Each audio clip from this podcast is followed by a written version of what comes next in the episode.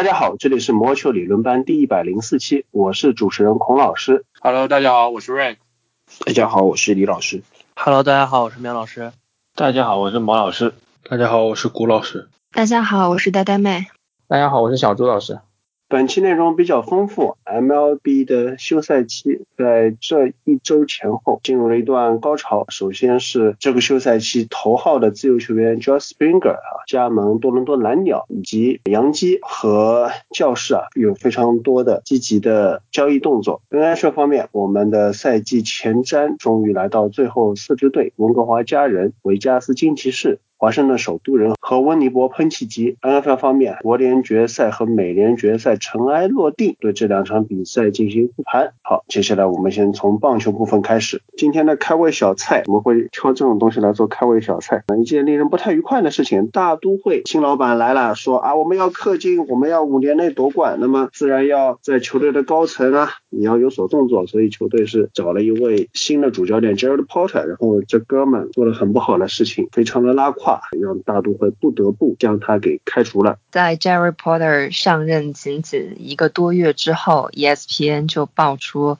嗯，在二零一六年，Porter 曾经向一位外籍的女性记者发送几十条骚扰性质的信息，甚至发送了一些不雅照片。在这个事情被报道之后，大都会也是非常迅速的做出了回应。刚刚上任的 Porter 就这样被球队解雇，嗯球队也发声明说，对于这样一种行为是不能够容忍的。这个事件当时。其实 ESPN 在二零一七年就已经掌握了这些聊天记录，但是那名女记者在事件发生之后已经选择了离职，回国去继续工作。她考虑到自己的生涯以及在国内的一些安全问题，所以当时并没有把这个事件披露出来。但是在 Porter 上任之后，他说自己在这个时间点选择曝光这一事件是考虑到的是这样一个人。人坐上了更高的位置，这种事情会不会继续发生在其他人的身上？所以可以说是君子报仇，十年不晚。在这样一个比较关键的时刻，让 Porter 为他当年的行为付出了应当有的代价。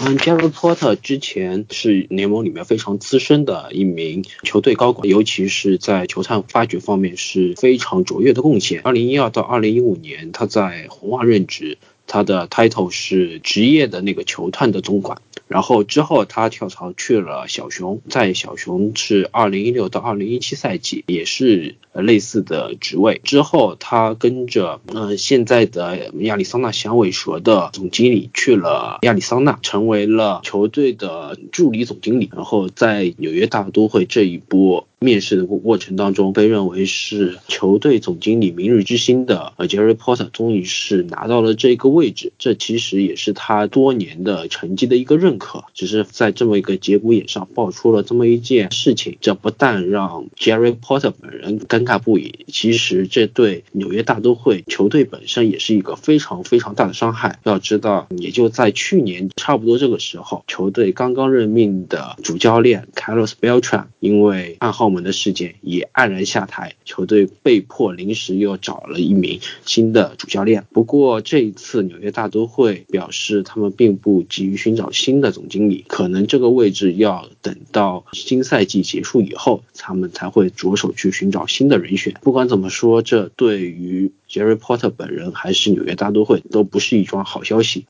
开始正题啊，第一个大菜，教室大都会海盗三方交易。其实这笔交易里面的主菜是匹兹堡海盗把投手 Joe Musgrove 送到了教室，教室把球队里一大票球员以 Lucchesi 为主菜，分别分发给了海盗和大都会两队，而大都会在当中是摸了个鱼。也换到了一点东西。这笔交易说大不大，说小不小。教室通过这笔交易补充了技战力。Ruchesi 和 Musgrove 两个人比起来，可能水平相差不大，但是 Ruchesi 上个赛季的表现可能并没有就 Musgrove 表现那么出色。而 Musgrove 由于是在海盗这样的球队里面，即便上个赛季表现相当的出色，但是可能联盟里面很少有人能注意到他的那个出色的表现。所以在经过这一笔交易以后，教室的先发轮值就更加恐怖了。即便是 Clavenger 啊因伤可能缺席新赛季，但是以 Snell 领衔，还有 Padak、Lamet，还有升上来潜力各种潜力新秀，外加还有像 Musgrove 这样有联盟先发经验的投手，可以说新赛季国联西区教室和道奇两强相争的戏码会更加的足。这里我想跟李老师提一个问题啊，你觉得教室的轮值是不是有一点重复投资？就你刚才已经报了很多名字了嘛，然后我觉得这五个人位置已经填满了呀。如果你怕有人受伤，你填第六个人。但是现在这种情况下，教士他的轮值上的建设，我不是说轮值当然是越强越好啊，是不是可以考虑在其他方面做加强，能够让他的投资让他的配置更均衡？教室以他现在的阵容各个方面深度都非常深，但是要考虑到教室虽然深度很强，他们有 Black Snail，有达比修，有还有新换来的 j o m o s c r o f t 外加 Padak 和 Lamette，还有那么还有那么多农场里面像 Macassian Gore 这样非常有天赋的。鲜花投手，但是他们有一个问题，就是容易受伤，或者是曾经大伤过，所以鲜花投手这种事情，套用韩信的那句名言，就是多多益善，搞得越多越好，保不齐什么时候就能用上呢。而且像 Musgrove，他之前休斯顿太空人，他是可以从牛棚出发的，所以如果最好的情况就是教室所有的鲜花轮值都非常健康的话，Musgrove 或者是其他一些优秀的新秀。可以直接从牛棚出发，那这样教室的投手阵容就更加坚不可摧了。而且这个休赛期那几笔交易，教室其实花费都没有。都不是特别大，就像有联盟新闻里面提到过一样，教室虽然这个休赛期换来了 Snell、达比修和那个 Musgrove 那么多人，但是球队的顶级的新秀并没有怎么动，所以不管是球队阵容的深度，还是球队未来的上限，都是非常让人让其他联盟其他球队队艳羡的那么一支冉冉升起的联盟顶级球队。我觉得教士在这个休赛期这么疯狂的吃先发投手，最重要的原因。是他们上赛经过上赛季连续的这样的前段轮值的先发投手接连伤病，而导致他们整个季后赛征程之后，我觉得他们吃这个亏吃怕了，所以才这么疯狂的连续进补先发轮值。而且回过头来看，我们也一直所说，教士离一支稳定冲击季后赛、离一支稳定争冠的球队就差一个完整的先发轮值。所以现在他们连续出手 Snell、达比修，再加上 Musker，我觉得也是一个非常正常的事情嘛。再加上这。穆斯克尔过去几年在海盗的发展也不是算太过亮眼吧，所以可能对于教师来说，吃下他，他们也想自己来来修理一下，然后把这份当年因为 Gary Cole 换过来的主菜啊，给真正的潜力给发挥出来。而且最重要的是，现在教师的农场也没有太大的伤筋动骨，Mackenzie Gore 也一直可以留在。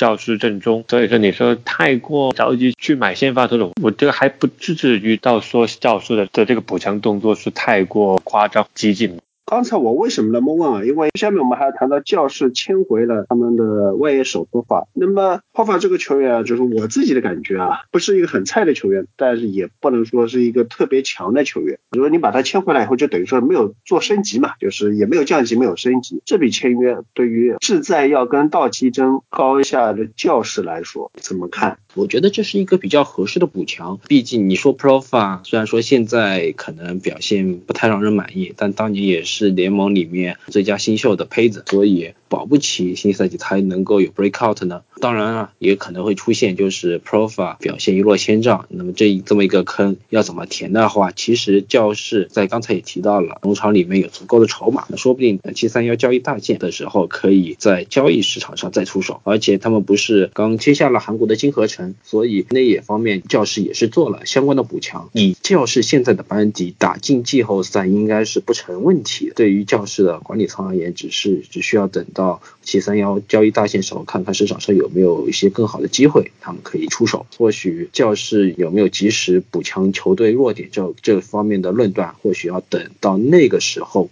过后，我们才可以下。还有两支球队，双城签下了杨基的老将左投 J. Happ，天使签下了小熊的 Quintana。J. Happ 和 Jose Quintana 都是实力派的先发投手。J. Happ 啊，之前。呃，在洋基待的可以说不那么称心，洋基球迷对他永远是一副啊呃永不满足的样子。但是对于双城来说，J. Happ 的到来是极大的填补了球队的轮值空缺，因为这个赛季结束时候，像 Jake Odorizzi 等多名先发投手都进入了自由球员市场，Happ 和双城签下的也是一个一年八百万美元的短约。从 Happ 的投球形态来看，虽然他年纪已经很大了。但是他还是以速球系的投球变化为主，随着他速球的速度下降。他现在主要靠着是变化球和速球的速差来欺骗挥棒，因而对他的控球的要求是越来越高。过去五个赛季，他基本上每个赛季还是可以吃下相当够的局数，除掉上赛季的缩水赛季以外，他基本每个赛季的先发次数都能在三十次以上。所以从这个角度来说，作为一个吃局数的先发投手，他还是非常称职。对于双城而言，这个赛季的美联中区是相当难混，考虑到同区的白袜接连补强。先发轮值直接从游骑兵挖来了上赛季投出顶级水准的莱斯利他们现在的轮值只剩下了还还剩下的是 Jose Belios、前田健太还有 Pineda，算上 Hap。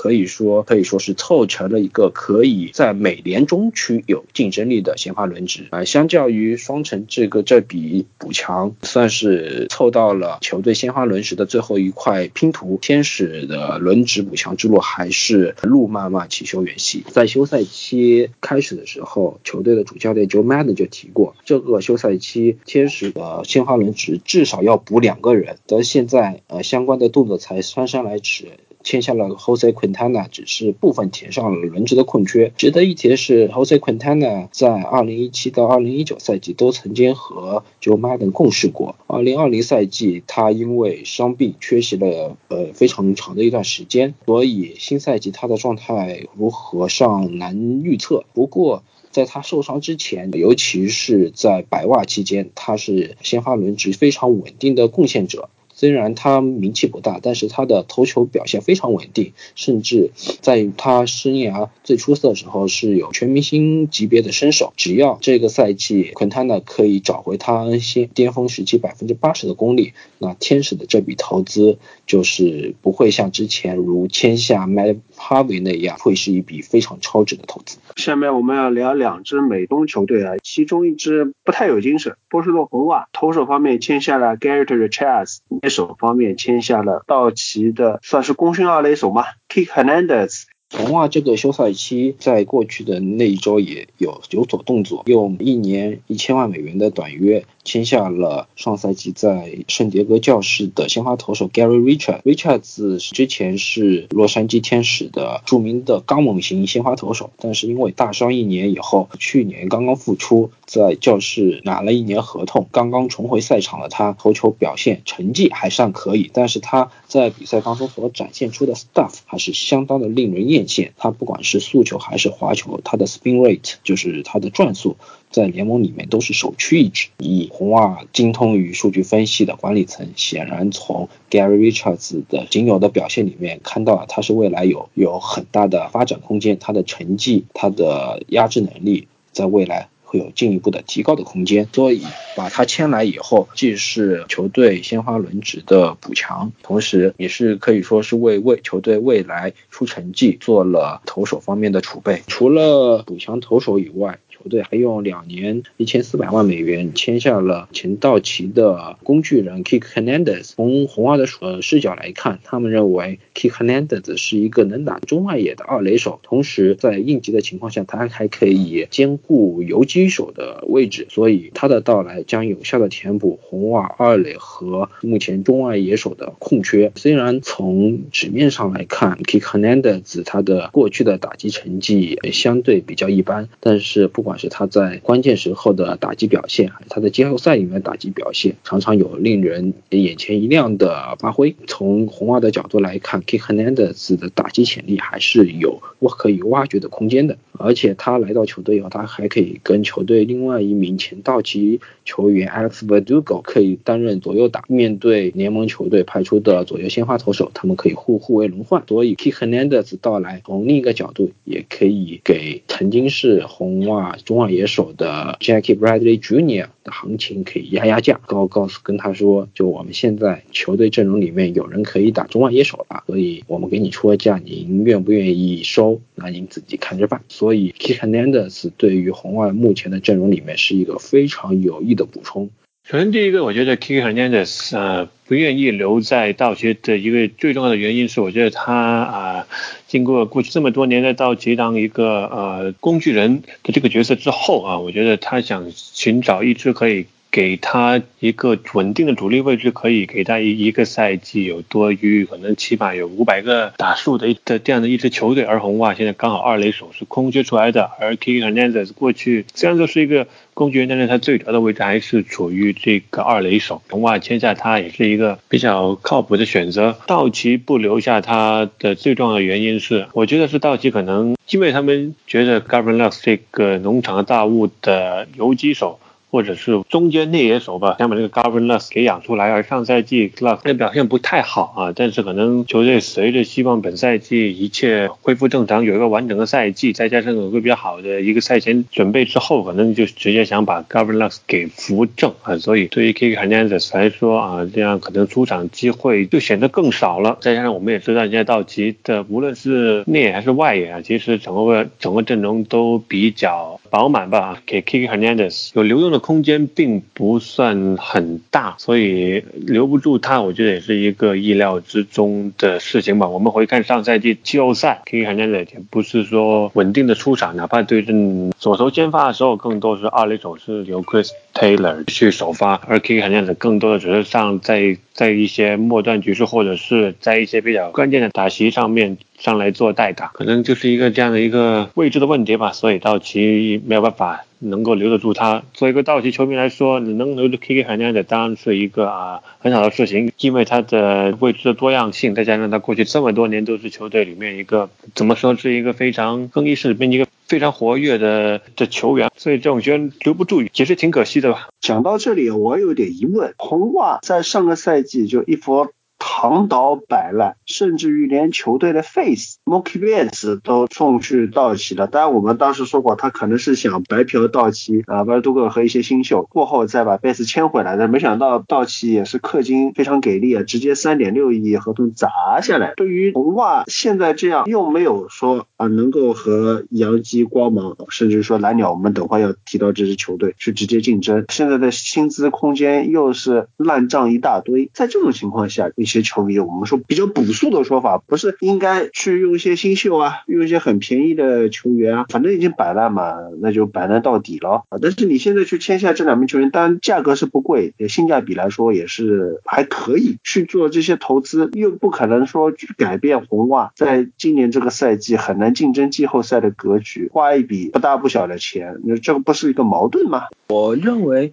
以红袜目前的境遇，你说他现在是。它现在我还不处于一个完全的重建，就是用英文来说是 tear down 的状态。我我认为它现在感觉更多的是像一个 retool 的状态。上个赛季可能因为赛季比较短的原因，所以开局没打好，尤其像 JT Martinez 这样，就一开局没找到状态，可能就球队整个的文化、球队跟整个心态就崩掉了，一崩崩到底，可能就成绩比较夸张。但是红袜，你要说这个球队的实力其实还摆在那边，尤其是他的打线，可能经过一年一个休赛期的调整。在一个完整的赛季里面，像 J.D. Martinez 或许能找回状态，而且大家还要考虑到球队的功勋主帅啊，二零一八年创造了球队队史单赛季最多胜场数的主教练 Alex Cora 回来了。可以说他回来的话，也是球队的一种宣誓，就是波士顿红袜的管理层还是相信球队目前的班底不至于到那种完全摆烂，像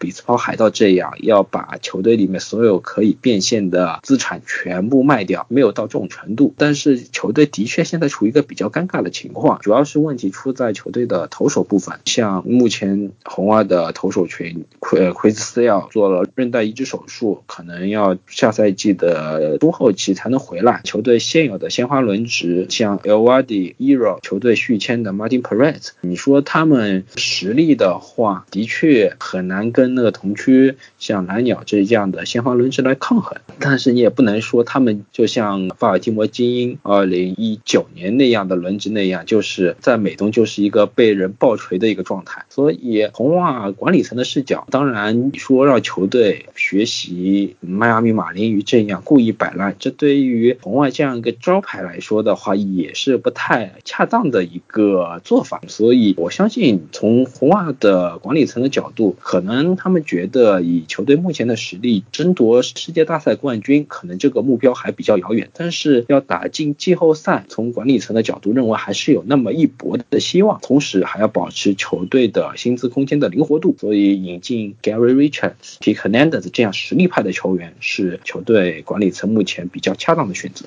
下面一支球队多伦多蓝鸟，可能是除了教士大都会以外，这个休赛期最活跃的球队了。我们今天要聊两笔签约啊，先说较小的一笔开始，他们签下了前教士终结者 Kobe Yates。蓝鸟补强球队牛棚的动作终于有了收获，和科比叶子达成了一份一年五百五十万美元的合同。说到科比叶子，可能过去呃两个赛季关注 MLB 的球迷们对他都印象非常深刻。他在教士二零一八和一九赛季都是投出了非常鬼神级的成绩，尤其是二零一九赛季那个表现，可以说就是联盟最顶级的终结者。但是二零二零赛季他因为伤病的原因，表现一落千丈，所以。教士这一次仅用那么便宜的价码把他招指挥下，可以说是呃真的是一笔非常超值的买卖。当然，蓝鸟除了签下科比叶茨以外，他们牛棚在这个休赛季还补进了像 Tyler c h a w 也是呃有一定实力的牛棚投手。经过这么一波补强，我们认为可以说，嗯，蓝鸟上个赛季让人诟病的牛棚的实力，可以说已经得到了非常大幅度的。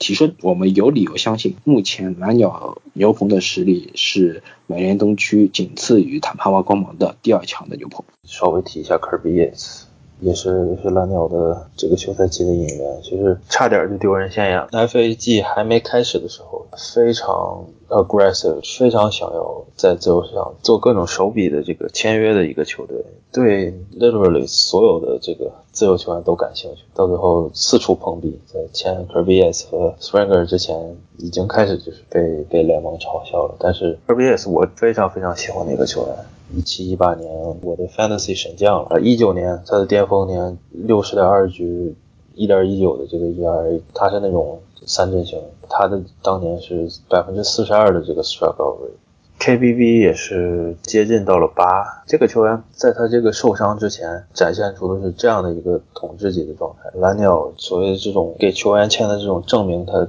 自己实力的这种一年短约，签了一个一年五百五十万这样的一个合同吧，我觉得是很值的。他是不考虑伤病对他造成的这次伤病对他造成的影响吧？伤病之前他是联盟中最好的终结者之一，他的这个直插球太强了。巅峰的时候基本上是达不到的，他速球也没那么快嘛，但是控球好，然后加上这个直插，同样也是也是年龄稍微有点大，三十三岁，但是他不靠他的球速的，希望他能反弹吧。毕竟球队已经决定告别 Ken Giles 和 Anthony Bass，就是现在蓝鸟的这个高杠杆球队的这个胜利组也基本上就是他来关门，然后 Jordan Romano 和 Rafael Dolis。做这个布局了。现在 FA 市场里还有一些不错的先发投手和救援投手，蓝鸟也是表示了，就是先发投手和救援投手都是球队的重点，也觉得不要抱那么大的希望了吧。Brad Hand。我本来是比较觉得蓝鸟可以去下手的一个球员，结果发现他居然那么贵。如果 如果其他球员都是这个价码的话，我宁愿就是，毕竟球队还还签了一个充斥着整个球队就是这种先发不足、替补有余的球员，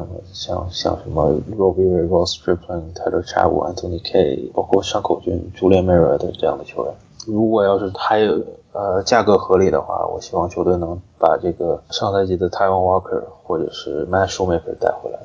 下一个球员正菜啊，超级大菜。我们上个礼拜说了，DJ LeMahieu 回洋基六年九千万。那这一次呢，我们要谈今年休赛期的头号自由球员 George Springer 春哥，六年一点五亿超级大合约。春哥啊，为什么要说他是头号自由球员？这头号自由球员就是相对于 JT Realmuto 费城人的捕手 Trevor Bauer 公认的新科赛扬投手，以及 DJ LeMahieu 可能是在各大榜单里面算是前四的自由球员。春哥凭什么是在这四个人当中排第一呢？他生涯一共七个赛季，累计攻击指数。点八五二，调整后攻击指数就 OPS 加一百三十一，一百七十四支本垒打，四百五五十八分打点。二二零一七年到二零一九年连续三年全明星，两支银棒奖，而且这个是算他生涯通算啊，他这几年是越来越进步。从二零一九赛季开始，他是有五十三支本垒打，一百二十八分打点，打击三围点二八四，点三七六，点五七六，比较接近于三四五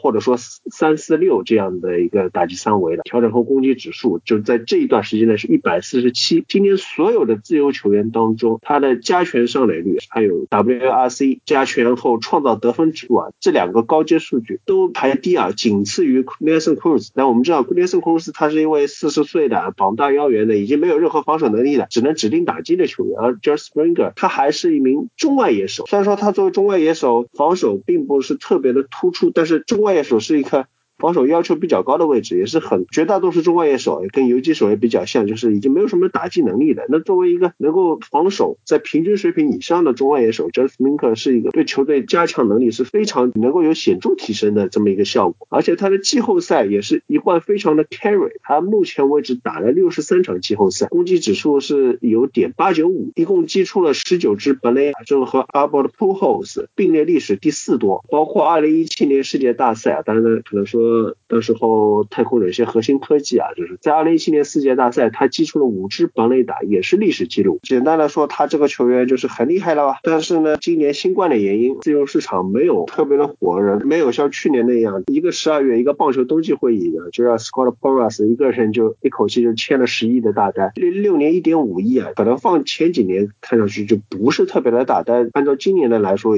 就是大都会喊着要氪金的支球队。给 Spring 的报价是六点一点二亿到一点二五亿，蓝鸟等于说是比同样的年限，它再多加了一码，这个就让人想起来去年蓝鸟用四年八千万把柳贤镇给拿下来，就当时据说其他球队给柳贤镇的合同都是三年合同，只有蓝鸟就咬咬牙就要了四年的合同，是什么样的原因啊让蓝鸟卯足了这么一股劲啊，就是在竞价上比大都会都能压得过，他们对春哥有那么大的需求吗？我倒是认为蓝。鸟这个休赛期本来就是想搞一个大新闻，其实，在 Ring 签约消息之前，尤其是在去年十一月、十二月相关消息非常非常清淡的时候，大家如果关注 MLB 相关的交易流言，大家会发现到处都是蓝鸟的传言啊，一会儿。蓝鸟对 Francisco 林都有兴趣，看着杨基跟 DJ 老梅有谈不拢，他们又传出来蓝鸟对 DJ 老梅有感兴趣，一会儿好又说蓝鸟好像对 JT Remoto 有兴趣。然后套用古老师的说法，就是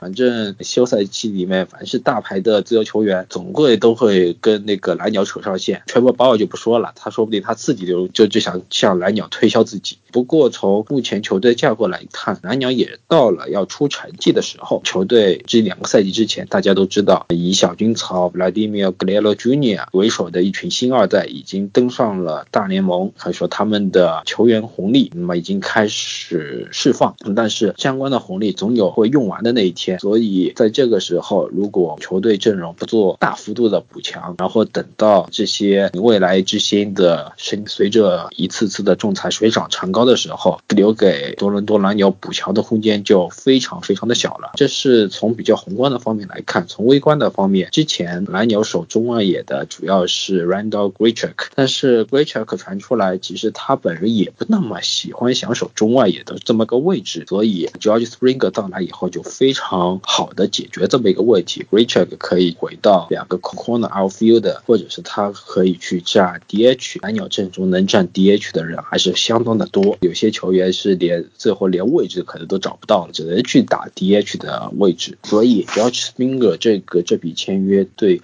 蓝鸟来说，既是打开了知名度，然后也是切切实实的补强了球队的实力，同时还解决了球队内部位置比较尴尬的局面，可以说是一个一石三鸟的好签约。蓝鸟签 Springer 这个事情，首先我还是想再次跟大家强调一点，蓝鸟这支球队签自由球员跟联盟其他球队签自由球员是不一样的。这个球队，你要是想吸引到，嗯，这种联盟中自由球员市场上顶级的大牌球员，这是唯一的做法，就是要么要么给他和其他球队超过一个档次的这个金额，要么就是多给他一两年，这是没有办法的办法。六年签一个三十一岁的外野手，六年。这个的确很风险是很大的，但是没有办法。多伦多蓝鸟要是想想想赢得 Springer 的争夺战，那这是这是他们唯一的办法。再让让球员在就就不说现在这么一个特殊的时间了，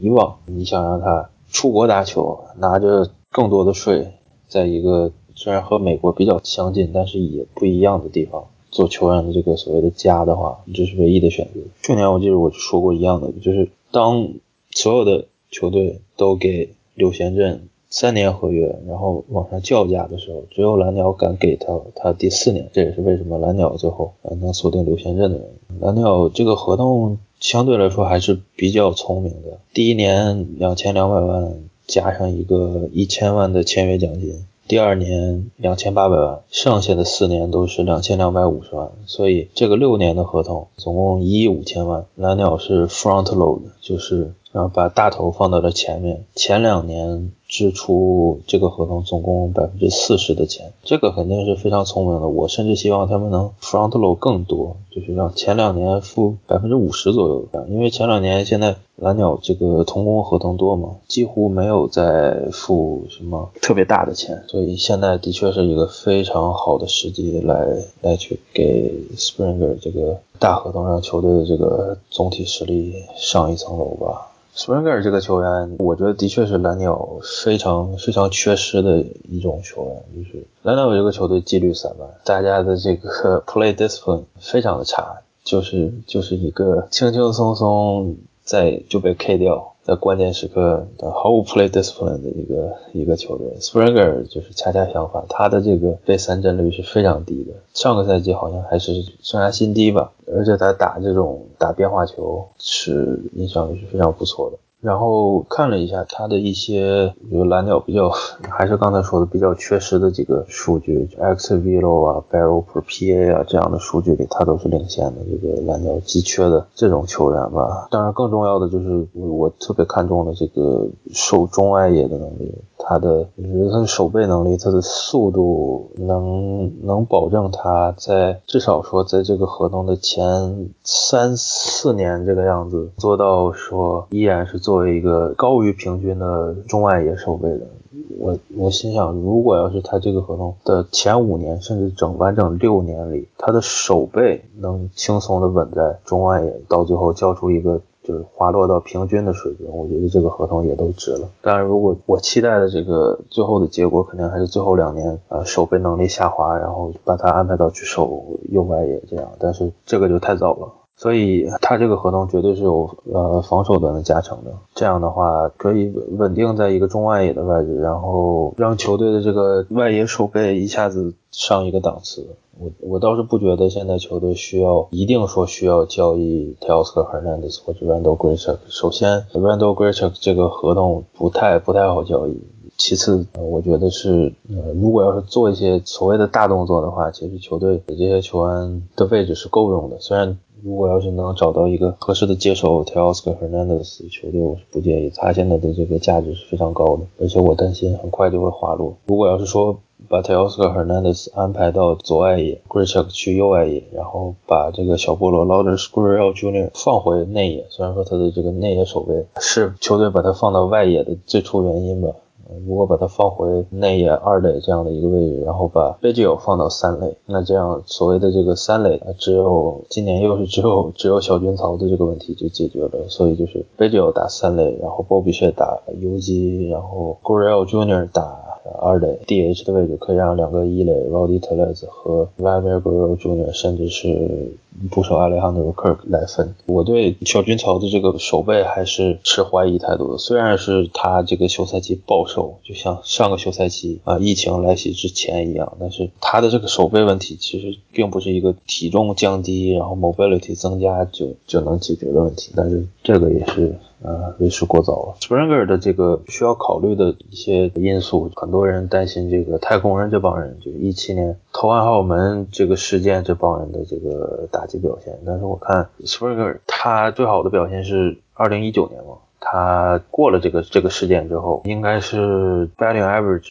on base percentage、slugging percentage、WOBA、WRC 加和这个我都应该是一九年是他的这个生涯最佳。所以理论上他是非常接近他他的这个 prime，他巅峰状态的这样的一个一个球员。就是说到刚才这些，他应该就是今年这个自由市场最大的鱼。Springer 如果要是硬说，他还有一个加成，就是他的这个季后赛表现。季后赛来说，六十三场比赛，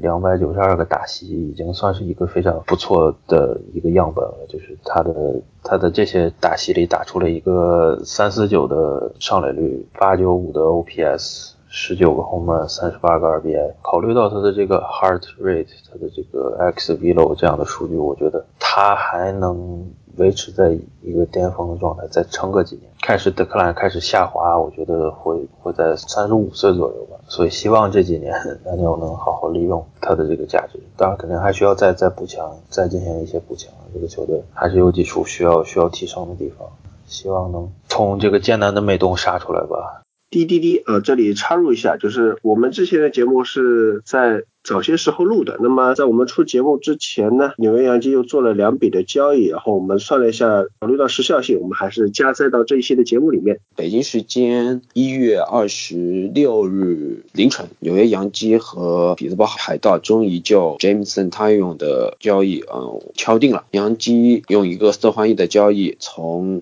呃，海盗换来了曾经的榜眼秀，杨基送出的四名新秀分别是 Yahoo、Ransny Contreras、Escoto 和 Canna Smith。他用其实过去几个赛季一直受到手臂大伤的影响。其实没有出席过多少个完整的赛季，不过在他相对出赛比较完整的2018赛季，他还是投出了之前之他作为榜眼榜眼秀外界对他所期待的高度，所以外界都认为，如果潘勇可以在纽约洋基找到神奇的队医，能恢复持续的保持健康。那他将会贡献至少是二号到三号投手的这么一个水平。其实这笔交易从纯代价上面来看的话，其实应该说算是等于一个无本买卖吧。你说这四个人是什么农场大户吗？其实并不是，只是可能海盗自己觉得对对这四个人里面的其中两个人觉得就是可能更加偏向那种是地板低的，但是天花板高的那一种的那种新秀。可能这样的交易也挺像，也挺像当当年他们卖 Gary。扣的时候，杨基一直想拿想在 Ken Fraser 当当交易主菜，但问题是海盗死也不要 Ken Fraser。作为 talent，他做过两次 TJ，然后他上赛季也是没打，因为他开第二次 TJ 的原因。但是我们回看他在 TJ 之前的前面呃三个赛季，一七一。八一九，这加三这赛季下来都打的是相当的亮眼。来到杨基之后，可能可能杨基也希望他变成另外一个呃类似于 Aaron Hicks 这样一种交易。他应该是说，据说他的这个出手的幅度、出手的 arm swing 有了一定程度上的改变，会有可能让他的 mechanic 或者是出手的姿势会更好。然后我，然后另外一个就是我们也看到他部分的 contact rate 也是其实一直都在都在下降嘛，又可能说明他的球质在一个上。上升的区间，所以这笔交易毕竟成本不大，所以我觉得对杨基对于一直都希望急需补充先发轮值的一支球队来说，我觉得是一个挺不错的交易。而且这笔交易做完以后，由于雅胡雷和 Contreras 两人都是在四十人名单之内的，他们两个人离去，同时也就为 DJ LeMahieu 和 Corey 和 Kluber 两个人的签约正式铺平了道路。预计在这次交易完正式完成不久，纽约洋基很快就会官宣 DJ LeMahieu 和 Corey Kluber 两人的签约的消息。至于从 prospect 的质量而看，Baseball America 对雅胡雷的未来前景相当看好，将他排进了前十的行列。但是官网的话，对这四名新秀啊，不管是 floor 最高的雅胡雷还是呃 Contreras。嗯，这两个可以说相对来说比较 promising 的 prospect 而言，外界的评价都是对他们的预期，只都是后段轮值或者是未来在由红出发。值得一提的是，Contreras 是洋基那年 IFA 市场大砸钱以后，受限投资当中挖到了一个比较不错的璞玉，在过去的。几个赛季，他可以说是 climb the ladder，每年表现都是有相当不错的进步。呃，据说在过去的那个休赛期，他的球速有了相应的增长。对于海盗而言，呃，或许像。雅胡雷和康特雷拉斯两个可以说不错的璞玉，呃，进入他们的农场系统，或许会有更进一步的开发。当然，外界可以质疑，像海盗手里有像他的 Glassno 这样出色的璞玉，海盗都能培养成那个样子，对他们两人的未来，呃，或许也不能抱太大的希望。更加有意思的一个 prospect 是 Kenna Smith。Kenna Smith 是在 Baseball America 的眼里是洋基农场里面最强有打击，不能说是打造球能力的打者，也是啊。选球最好的一个打者，在二零一九赛季的小联盟比比赛，他是完成了一个 breakout 的夜。经过疫情以后，他未来在海盗的整个系统里面怎样发展，还有待后续的观察。对于洋基的农场而言，走了 Kenneth Smith，还有这样的球员，或许会有一定的损失。但是像 Yahoo 和 Contreras 这样类型的投手，洋基的农场里面还有很多类似，甚至是天赋比他们更高的。其中最明显就是 Luis Medina，其次的还有 Luis g i l l Alex Vizcaino、Alexander Vargas 这样类似的球员。所以可以参考一下，就我们这期节目之前所提到的 Joe Musgrove 这样的一笔交易，双方可以说各取所需。而且值得观察的是，联盟这个休赛期类似这样的交易层出不穷，或许这也是未来联盟发展的一个交易发展的一个趋势。那还有一笔交易对家有意思了，是杨基对红袜做交易，这是杨基这二十年来第二次和红袜做交易。这笔交易，杨基可以说是将 Ottavino 的合同直接白送到了红袜，外加搭了一个 Frank。German，首先谈一下 Frank German，他其实是四轮秀，呃，stuff 也是不错。未来对他的预期，未来是后端轮值或者是从牛棚出发的位置。Otavino 虽然上个赛季投的非常爆炸，但是考虑到短赛季的问题，或许是他的运气特别特别的糟。从他的整体 stuff 来看，他的球威还在，不管是他的速球还是他的滑球，其实相关的数据并没有下降很多，只是他的控球出了相当大的问题，再加上不断爆炸的。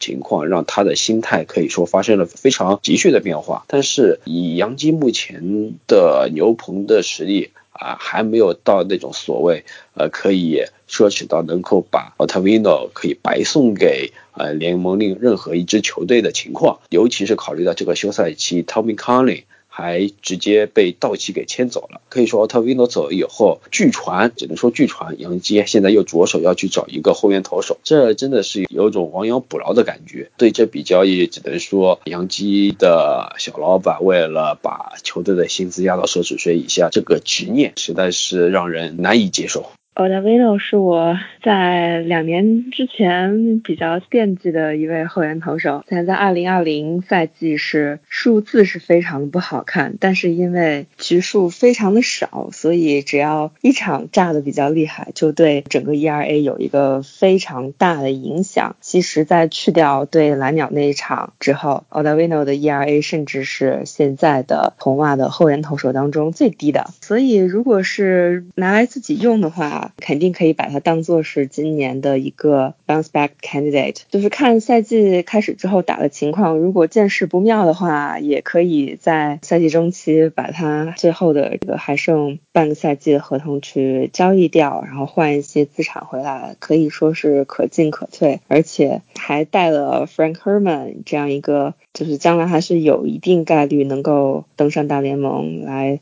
成为球队的这个后援投手的人选。又考虑了现在，又考虑了未来。唯一就是 Otavino 他剩下这一年的合同比较大，加上他的合同之后，现在红袜的薪资支出已经是接近了这个奢侈税线，而且现在的球队的四十人名单已经是满的了。同时还有一些可能最后加入这个名单的人选没有最终的确定。球队要想控制薪资的话，还需要进一步的交易，以及在名单上面，也许到了 Justin Pedroia，到了和他告别的这样一个时刻。总的来说，像现在看起来是双方各取所需吧，这样一笔交易。然后红袜球迷对这样一笔交易也是比较满意的。今天棒球部分的最后，我们要给大家带来一个非常不幸的消息：一代本垒打王 Hank Aaron 去世。那说起 Hank Aaron 呢，很多新球迷啊，当然我们没有看过他，但是我们很可能会在一个场景中听到他的名字，那就是每年颁发的奖项之一 Hank Aaron 奖。奖项是颁给。美联和国联在进攻方面表现最优秀的球员，可以简单理解为就是年度最佳打者。这个可能是区分于 MVP，因为 MVP 它有可能是在打击啊、守备方面综合都有表现的野手，或者也有可能是颁给投手啊。汉卡润奖就是最强的打者。汉卡润他生涯只效力过两座城市和两支球队，非常的专一啊。虽然说他没有中老一队，他大多数时间都是在勇士。一九五四年，他是在当时勇士。还在密尔沃基，他登上大联盟，然后跟着球队在一九六六年去到了亚特兰大，一直到最后的两年，一九七五年呢，他又回到了密尔沃基，这个时候球队已经变成了酿酒人。到一九七六年退役，绝大多数时间是在勇士去度过，最后两年在酿酒人就没有出过密尔沃基和亚特兰大这这两座城市。他生涯最高光的时刻，最重要的时刻，当然就是他打破了 Baby Ruth。曾经创下了七百十四支本垒打的记录，这个记录是原本可以说在棒球里面是非常神圣的一个记录，因为 Baby Ruth 是直到现在也是绝大多数版本的棒球 GOAT，甚至于说是美国体育的 GOAT，他的这个记录也可以说是高不可攀。这高不可攀是两个方面的，一方面是本身你打要打七百一十四支本垒打是非常难的，另一方面就是因为这个记录的拥有者是 Baby Ruth，所以他这个不可高攀。一方面是一个技术上的难度，另一方面就是仿佛就无形当中有一个就是好像应该没有人能够去穿越 Baby Ruth，或者说不应该去穿越 Baby Ruth 他的记录。而且我们要知道，他破纪录那个时候是一九七四年还是七十年代，当时美国种族主义仍然非常盛行啊。Hank Aaron 他是一名黑人球员，所以他在不断接近 Baby Ruth 的记录的时候，他受到了来自种族主义者非常大的压力。他效力的亚特兰大勇士也是在美国南部，是一个黑人。比较多的地方，这都让他的这个记录是有了非常，就像 Baby Ruth 的记录，其实是超过一个单纯的打数量的记录一样。汉克·阿伦他不断追进这项记录，这个过程也被赋予了很多超过棒球的意义。终于在一九七四年四月八日，汉克·阿伦打出了第七百一十五支本垒打。当时勇士的球场啊，也是猎鹰的一个共用的球场，这座球场已经被拆掉了。不过他在破本垒打记录那个球越过墙的地方，还是留了一个纪念标志在那里，那就。那一堵墙还留在那里。如果很有幸是住在亚特兰大或者经过亚特兰大的话，可以去瞻仰一下那那那那块地方。从二十岁升登上大联盟到四十二岁退休，亨卡伦一共打了二十三个赛季，二十五次入选全明星啊！正是正是没有小伙伴满头问号了，为什么二十三个赛季，二十五次全明星？就是解释一下，从一九五九年到一九六二年那段时间比较奇葩，每年能够有两次全明星赛，所以亨卡伦他的全明星数是是要比。他的赛季数是要多的。在一九五七年呢，拿到了他生涯的第一个，也是唯一一次的 MVP，并在那一年和密尔沃基勇士拿下了他生涯的唯一一座世界大赛冠军。一九八二年，汉卡伦是九十七点八的百分比得票率入选名人堂。在那个时候，截止到那个时候，只有一九三六年泰卡百分之九十八点二要比他的得票率要高。由于汉卡伦在平权运动方面他是有着重大意义，二零零二年他还获得了总统自由奖章。至今。艾瑞配育了四十四年，他目前为止仍然保留着两千二百九十七分打点，是历史第一；七百五十五支本垒打是历史第二，后面超过他是巴瑞棒，三千七百七十一支安打排历史第三，得分数二千一百七十四是第四。如果按照胜利贡献值红网标准的胜利贡献值，他累计一百四十三点一，排名历史第五。在他之前的是第一名的是巴瑞棒子一百六十二点八，Baby Ruth 一百六十二点一，Willie Mays 一百五十六点二。和 Ty Cobb 一百五十一。大家对于 Hank Aaron 第一的印象显然就是本垒打，他七百五十五次啊本垒打的记录，可以说是让一般的小白球迷认为 Hank Aaron 就是一名重炮手。其实啊，Hank Aaron 他的打击非常非常的全面，他的全面可以从两个方面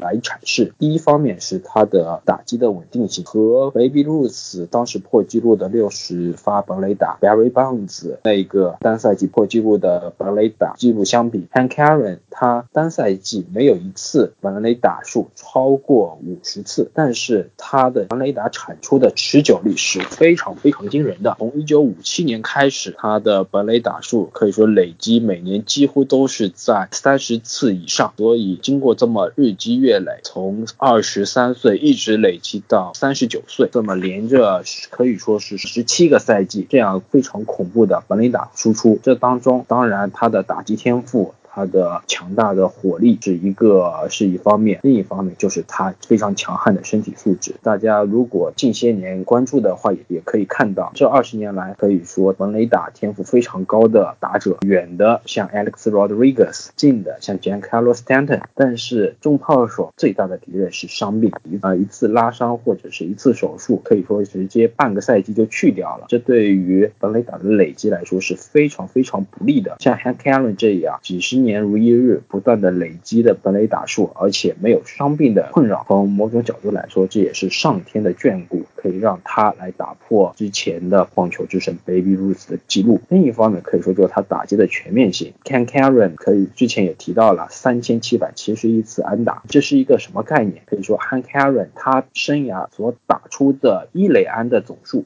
便已经超过了另外一名名人堂球员，也是可以说联盟里面历史最强三垒手 Max s m i t 生涯的安打总数。所以 Hank Aaron 他不光光是一名盲垒打打者，他是一名非常全面的联盟顶级的打者。他不但是能打防雷打，同时他也能打安打。他在关键的时候，他能打出打点，同时他也是能选球。他的生涯的上垒率也有零点三七四，这个数字并不低。汉卡伦他职业生涯总的垒打数也是联盟里面最高的六千八百五十六。而且更值得一提的是，汉卡伦是取得这些成就的同时，他本人要忍受非常非常非常大的压力。正如孔老师之前提到过，汉卡伦在朝着打破 Baby Ruth 的记录的路上当中承受了。非常非常大的压力，每天都会收到各种恐吓的信件、威胁的信件，甚至在这个过程当中，据后来有人透露，他的妻子和孩子都要受到 FBI 的秘密保护。所以，Karen 打破 Baby Ruth 这个记录本身就是一个非常传奇的事件。在他的去世的消息传出之后，不光是整个联盟，甚至这个消息还震动到了美国的政界。刚刚就任美国总统的拜登，还有前总统巴拉克·奥巴。巴马分别对汉卡伦的逝世在社交媒体上发表了相关的声明，对他的逝世表示沉痛的哀悼，借此对他的亲属、对亚特兰大勇士队全队表示深切的慰问。聊完棒球，视线转向 NHL。今天我们要前瞻四支球队：BBWW、温哥华加人、维加斯金骑士、华盛顿首都人以及温尼伯喷气机。但是在聊这几个球队之前呢，有一些花边消息。首先是入选理论班年度十大槽点的亚历山大胶囊总经理跑路事件啊，有了后续。理论班一直在关注的这个胶囊总经理的事件啊，就是胶囊的前总经理 John Chayka 正式被锤了，被联盟禁。赛到了二零二一年的十二月二十三号，就是这个赛季，包括下个赛季的一部分。虽然也就基本意味着，就是下个赛季整个赛季他是不能从事任何 NHL 冰球相关的操作了。虽然这个事情我们报道过很多次了，个人的解读就是他应该再也不会回到 NHL 的工作当中了。哪怕就是他想回来，他基本上现在也上了联盟的这个黑名单吧。在胶囊这几年可以说是上任的时候。处于一个救世主神级的状态，把这个所谓的新兴的这个数据统计分析、冰球的魔球带到 NHL 主旋律中的这样的一个总经理。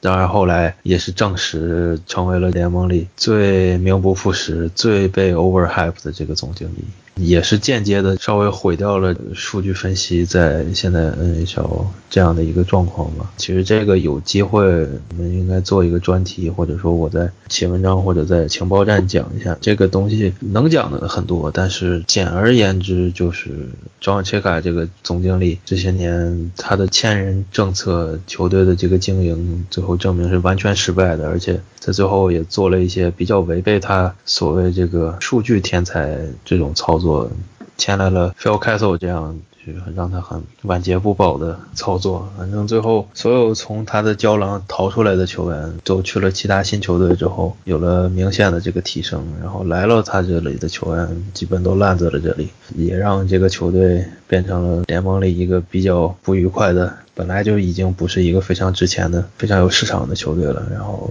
更深一步的影响了这支球队吧，让他们的重建更加困难。最后还搞了这个违规体测球员这种事情，他也意识到自己晚节不保，提前跑路了。现在就是终于实锤了，他干的这些违规的事情，终于对他有了一个具体的处罚。但是他已经跑了，所以基本就是这样。接着聊花边新闻啊，首都人的四名球员啊，当然就是以理论班的滞后性啊，你听到这条新闻的时候，他们的处罚差不多已经结束了。首都人的四名俄罗斯籍球员在酒店里面，四个人偷偷的溜到房间里面一起啊，不知道干什么，可能是在玩大富翁。总而言之呢，是违反了目前联盟对于新冠的防护措施。就现在规定是，你回到酒店以后，你只能待在自己的房间啊。这几个球员就像这小朋友去游学啊什么的，然后晚上偷偷的出来搞事情一样啊，结果。被联盟逮住了。这个事件就是 Ovechkin、Kuznetsov、Olov 以及 Samsonov 几位球员违反了现在的这个防疫规定，然后就影响到了接下来的四场比赛。首都人也是瞬间面临多名重要球员减员，在各条线上这样一个窘况。这个事件的处理结果出来之后，Ovechkin 的夫人就非常的生气，在个人的社交媒体上也是发了大段的内容来抨击。联盟这样一个政策，意思就是球员们他们有很多其他的更高风险的行为都有可能去导致感染，但是只是四名球员在酒店里面聚一下这样的事情，联盟你也要管，这样有什么危险的？有什么好管的？这样一个意思。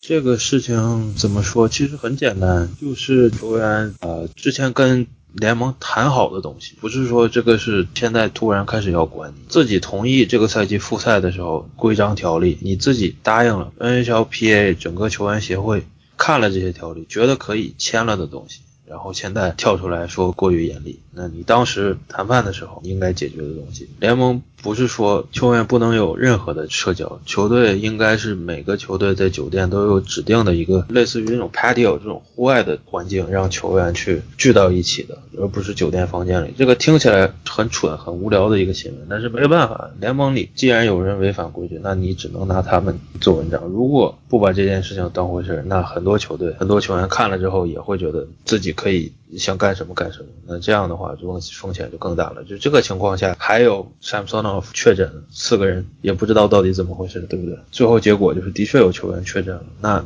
现在就是 属于非常简单这么一个道理。那为什么说联盟这边要不断做 PSA Public Service Announcement，呼吁大家戴口罩也好，怎么保持安全怎么好也好，就是做的这些努力，自然是要守规矩的。为什么说联盟这边可能说球员跟教练在板凳席上也要戴口罩，不是说因为担心他们在这个时候被感染，在球队里的人，他们不在 bubble 也是只跟这些人做接触，在板凳席上戴着口罩不会影响他们一毛钱的关系，但是这个做出来是给在电视机前。百万的、千万的观众去看这个东西，不是什么为了为了球员自己、为了教练自己，这个是给大家看的。现在这些球员现在还能打着球，在资源紧缺、在全世界抗疫的情况下，他们现在能有比赛进行，能有这么多工作人员在球场外为他们服务，这是 privilege，这是特权。所以球员、教练、整个联盟 do your thing，做一些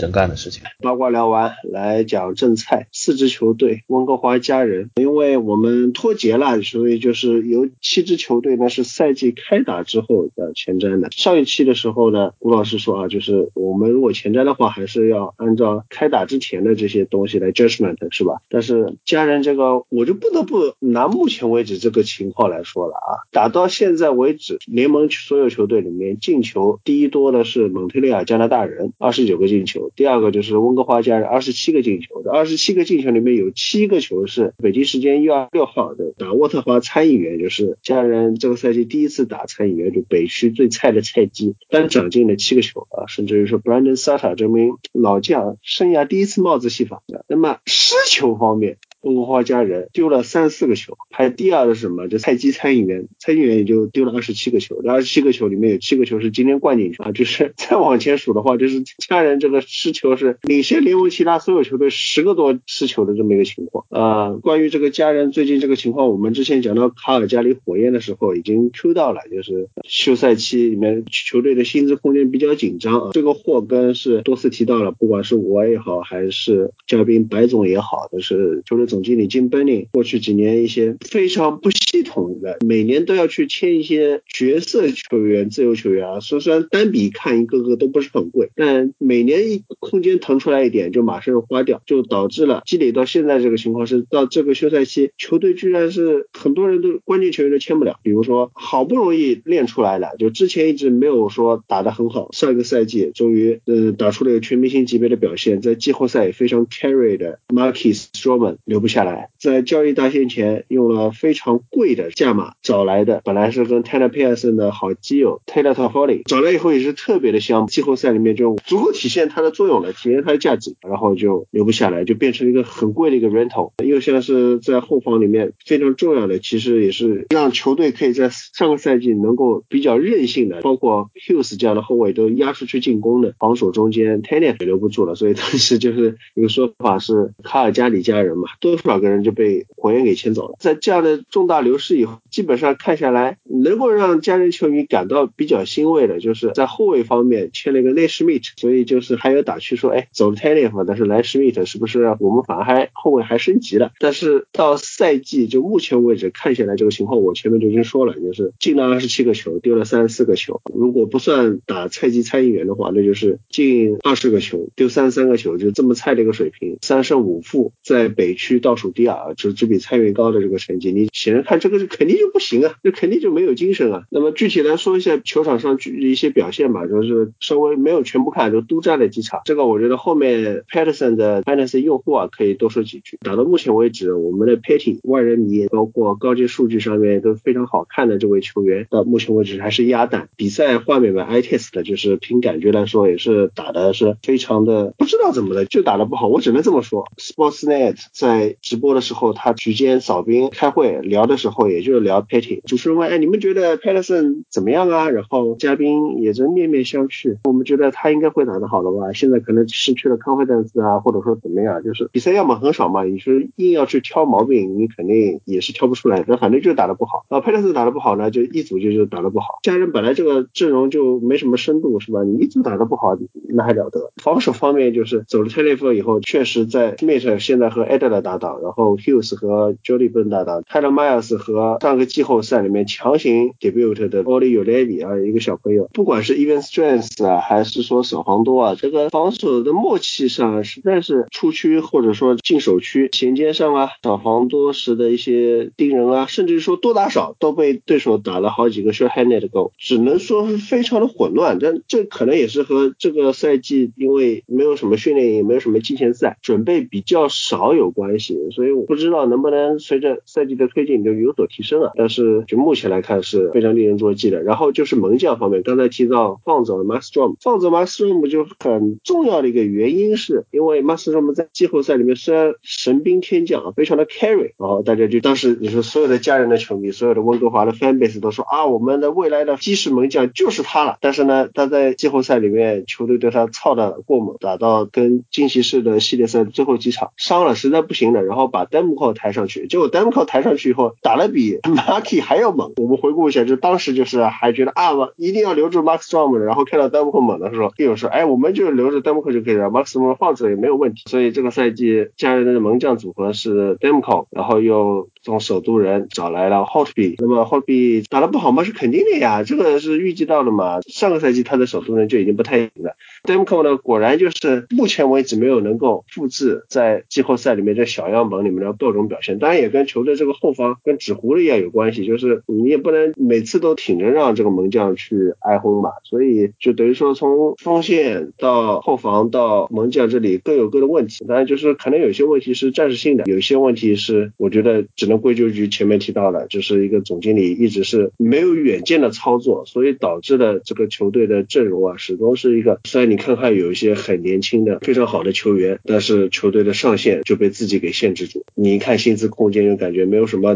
能大幅挽救的可能。他说 Alex Peterson，我不觉得他有什么实质性的问题，但是他现在也不是高阶数据的宠儿，好吧？狂野兄弟的模型就把他排到倒数的水平，然后看一下他们这一组的五 v 五 xgf percentage，这整个一组都是百分之三十五左右，令人发指啊！我觉得他还是面临着一些这种非竞技因素的影响，并不是因为我是他 fantasy 持有者，我觉得他是技术性的调整，是真的现在看不出来实质上的退步或者怎么样。这个毕竟赛季就打了这么几场比赛，就再看看吧，别的也没什么说的。不只是是 Patterson 一个人，整个这条线他们三个人罕见非常离谱。Besser、J.T. Miller 跟 Patterson 这条线史无前例，我也不知道怎么说，就是他们的五打五就突然就变成了一个联盟平均四组的水准。也不是说这是什么逼着 Patterson 多射门就能改变的事情。这三个人突然失去了进攻能力，尤其是刚才说的五打五，even strength 非常重要。但是这个赛季已经开了两周、两三周这个样子了，但是 Patterson 也才二十二岁，我还是倾向于相信他走出所谓的 slump 吧。这个赛季五十六场比赛，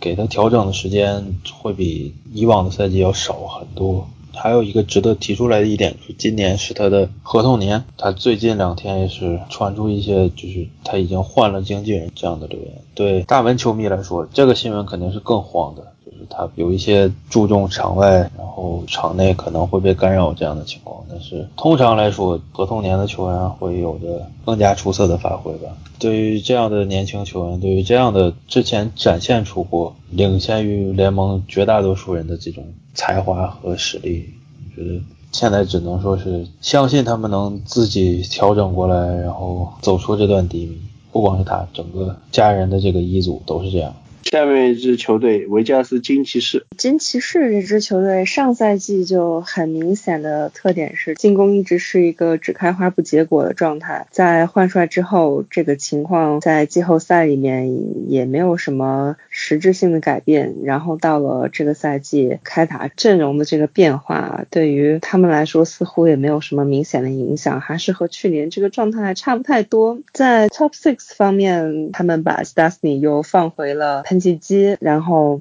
一组中锋的位置是让 Chandler Stephenson 来担任。我现在也是比较期待看到，就是什么时候 Cody Glass 能够上来顶这个位置。不过目前 Glass 还是日常在球队和 Taxi Squad 之间反复。球队在没有 Stastny 之后，前两组的实力在联盟仍然是一个相对比较靠前的水平，有着像 Mark Stone 和 Max Pacioretty 这样非常有。效率的边锋，但是这赛季来看，他们的二组 m a r s h s a l t Carson 和 Smith 这个进攻还是有问题的，仍然是去年那种机会很多，但是打不下来。然后对面的门将一旦在这个神勇发挥，二十次以内射门就有可能偷鸡取得胜利，这样一个让球迷非常沮丧的情况出现。后防来讲，最大的变化自然是 AP 的到来，这个我们之前节目也说过很多了。再加上并没有差一个档次，同样是非常出色的后卫菲奥多尔在二组，并且参与到这个多打少当中来，他的 drive play 能力，他对进攻的显著的影响呢，都是仅仅是失去了 Schmidt，完全不算是什么损失，因为这个位置上还是补强非常多。就是当球队做出这样大的一笔签约的时候，真的其他什么薪资结构啊，什么更衣室的什么什么情况，我觉得都不是一个需要去考虑的问题。然后还有 Braden McNabb、Alec Martinez 这种也是比较好的，能够 shut down 对面的进攻。在门将这方面的话，现在球队还是选择在赛季初期让 Robin Lehner 和 McAndre Fleury 各自负担一半的场数，现在很均匀，一个人上一场，Lehner 肯定是更加稳定的这样一个发挥。虽然赛季开打到现在，这个成绩可能也不像外界之前预想的那么好。总的来讲，金骑士就是这样一个各条线都比较不错，但是就是很奇怪，有时候这个比赛打出比较让人意外的结果，有时候就是。感到整个气运都不在球队这一边，但是在这个分区有一半都是死鱼的情况下，拿到一个比较好的分区战绩，应该还是没有什么问题。也没啥好说的了，金骑士这边基本上就是一个非常非常明显的一个 win now 的状态啊，工资空间用满了，甚至用到爆，然后经常被球迷批作说是没有情谊，但是为了争冠的话，基本上只能说用尽所有的。资源吧，这个球队这边，我今年就是新赛季开始之后，感觉最大的惊喜还是门将这边啊。其实没想到弗洛瑞今年的状态这么的好，现在和 l e n n e r 保持着一人一场轮着上的这样的一个状态。如果要是这是这赛季的主旋律的话，那这支球队会非常的可怕。因为本来大多数人的预测就是弗洛瑞上个赛季和休赛期闹出这么多事情之后，是处于一个 Vegas 这边处理不掉他的合同，然后没有办法就只能让他在这待着的状态。没想到现在他是一个完美的这种和 l e n n e r 一 A 一 B 的组合情况。能给互相充足的休息时间，因为本来以为 Leonard 可以拿到差不多百分之七十左右的出场时间，因为从上赛季的表现来说，没有道理去用 Flurry，这也是为什么我们在做 Fantasy 的时候强烈建议大家避免 Flurry 的原因。后来发现计划永远没有变化快嘛，所以这样的一个门将组合目前看来是非常好用的。如果他们这么一直有效，那就不要去破坏它。这个球队阵容很完整。我觉得问题还是老问题嘛，就是中锋的深度也被传出来说对皮尔·卢杜波瓦有兴趣，但是其实是操作起来难度太大了，也是因为薪金空间被用的满满当当，所以我不觉得今年他们在交易上能有什么动作。球星换球星的交易还是极其罕见的，这个赛季走下去，金骑士肯定是要靠自己阵容深度的。Cody Class 的确非常值得关注的一个。小球员，近期是这个中锋深度的情况下，我觉得随时很有可能就是 Cody Glass 就会被引以重用，在这个前两组打上中锋。当然，这也得看赛季深入之后球队和球员自己的状况。具体这个什么时候发生，还是有待商榷的。但是我觉得，毕竟今年处在这个理论上最弱的分区，除了蓝调和雪崩之外，竞争力实在是差了不止一截。在这样的一个情况下，我觉得近期是应该更加勇敢的去相信新人吧，给他们尝试一些不同的东西。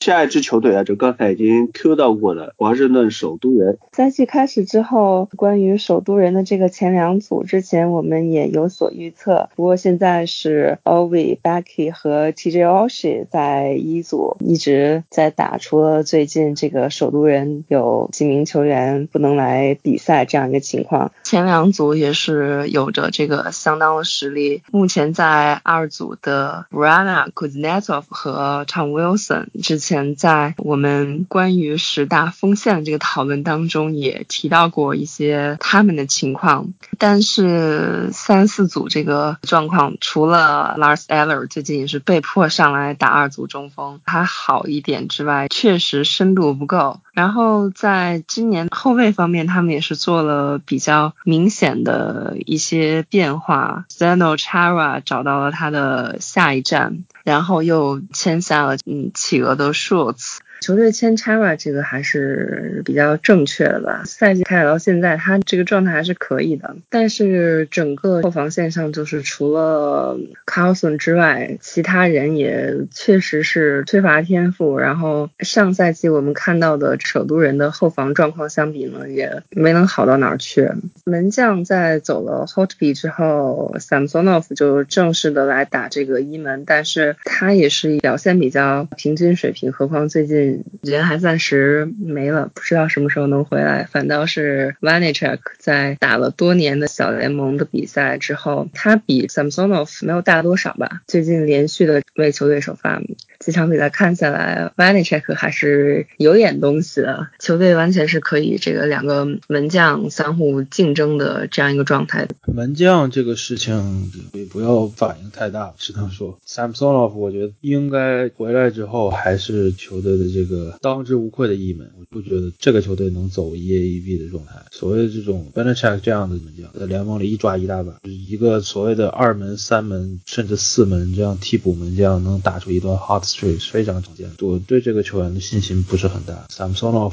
我理论上应该是期待他这个赛季能拿到首都人百分之七十五、百分之八十门将出场这样的一个，但是这一切都 瞬间就会改变，尤其是说 Samsonov 这回自己犯了事儿，然后回来之后，如果要是状态依然说没有那么稳定的话，一切都不好说。这几个俄罗斯球员回来之后的表现。正常来说，应该还是一个 OH 跟 Backstrom 跟 o s h i 的搭档，然后 Verana、Kuznetsov 跟 Wilson 这个组合，我们说过就是经常在变。今年这么几场打下来，我们是什么都看不出来的，所以我还是倾向于就是按照赛季开始之前的这个预测来走。这个球队的 Top Six 不是问题，问题在于这个球队的剩下的这些角色球员，Connor Sherry 能打出一个什么样的水准，Daniel Sprong 到底。还能不能打出来？包括 Connor McMichael 能不能有什么机会在这个球队，在这样一个赛季拿到一些出场时间，对球队做出一点贡献？因为球队 Bottom Six 看起来很稳固的样子，其实说实在，像 Nick Dowd 这样的球员，你把他 scratch 两场，其实影响也不是很非常大，完完全全可以给 Connor McMichael 一个非常值得期待的、非常有未来的一个小球员。一个差不多五六场的出场时间，然后把他放回 AHL，这样来避免废掉他新秀合同里的一年。这样，所以说其他的事情，戴老师也讲得很详细了。这个球队阵容这么些年了，基本是处于一个非常稳定的状态。然后今年所谓的这个补强。就是越补越老了，所以再说讲什么新的东西也讲不出来什么。你现在处于一个越来越无聊的一个状态发展，但不代表他们就所谓的失去了这个争冠能力，他们还是一支阵容深度和总体实力非常强的状态。我觉得新赛季他们差不多是一个恐怖东区第二、第三这样的一个实力啊。如果要是这个球队有什么新的变化、新的情况，那我们在节目里也一定会 cover。但是现在来讲，没有，实在是没有什么可以说的了。最后一支球队温尼伯喷气，说到温尼伯喷气机啊，我们绕一段路啊，就是看看哥伦布蓝衣啊，最近闹了一个大瓜，以及随之带来的今天大交易。在预热了非常久，联盟应该有一半的球队都表示对 PLD 有意。之后呢，交易最终是蓝衣送出了杜布瓦以。及一个三轮签换来了 Patrick Liney 以及 Jack Roslovic 两名球员，并且喷气机是承担百分之二十六的来年薪水。这样一个情况，我觉得槽点是挺多。怎么说呢？对于两边球队来说，我觉得都是喜闻乐见的这样一个交易，双方都得到自己比较需要的位置。杜布啊这样的，可能要说他是顶级中锋，有些人不接受，但我觉得他挺。被低估的能力非常的全面，在一个中等以下的球队做一个。一号中锋没什么问题，人又年轻，然后到了喷气机的话，喷气机这个中锋深度也是一下子非常的深，可以说在联盟也是比较靠前的了。对于蓝衣这边呢，一直是需要一个终结能力非常好的球员，然后莱内来了之后，这一点也可以弥补上。但是对于球员来说，闹了这么久，有人点评说这个交易就是两个球员一个。不满意，那你抄吧，一个不满意，oh，还有。结果一个去了美国的 Manitoba，一个去了加拿大的 Ohio。关于球员到底是跟球队闹出了怎样的一些事情呢？现在也有各种各样的说法。Lightning 这边芬兰媒体报道说，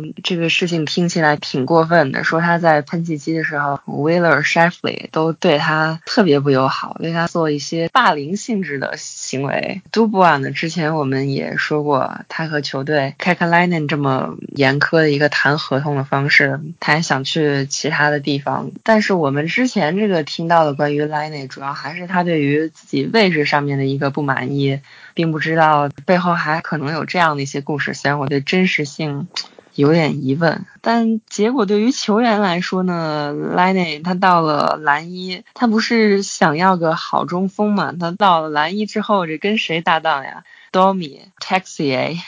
这样的中锋吗？何况他又是个不防守的蓝衣这种体系，他会不会过一段时间他继续跟球队闹不愉快？杜布尔这边的话，他在喷气机肯定也打不上这个一组中锋的位置呀。对于球员来说，我觉得可能并不是那么的美好，反倒是其他一些人。首先是这个交易当中的第三名球员 Roslovic，他一直是想要一个至少能打上二组中锋的位置，但在喷气机显然是不现实的。然后他又是有 Lori 这种比较进攻黑洞的搭档，当然这个评价也是赛季开始之前这个来说比较影响他的发挥。到了蓝衣，说不定，毕竟现在蓝衣中锋。已经没人了，说不定他还能有点机会。以及喷气机的其他一些球员，比如说 Ealers，也能因为这笔交易有自己更多的机会。总之挺有意思的。从球队来讲，我不觉得有很明显的这种谁亏谁赚的存在。但是作为两支都是这种小市场、挺难留住人这样的球队，然后两边都是失去了自己比较喜欢或者说是一度当做是球队舰队基石级别这种球员，那球迷有点情绪挺正常的。但是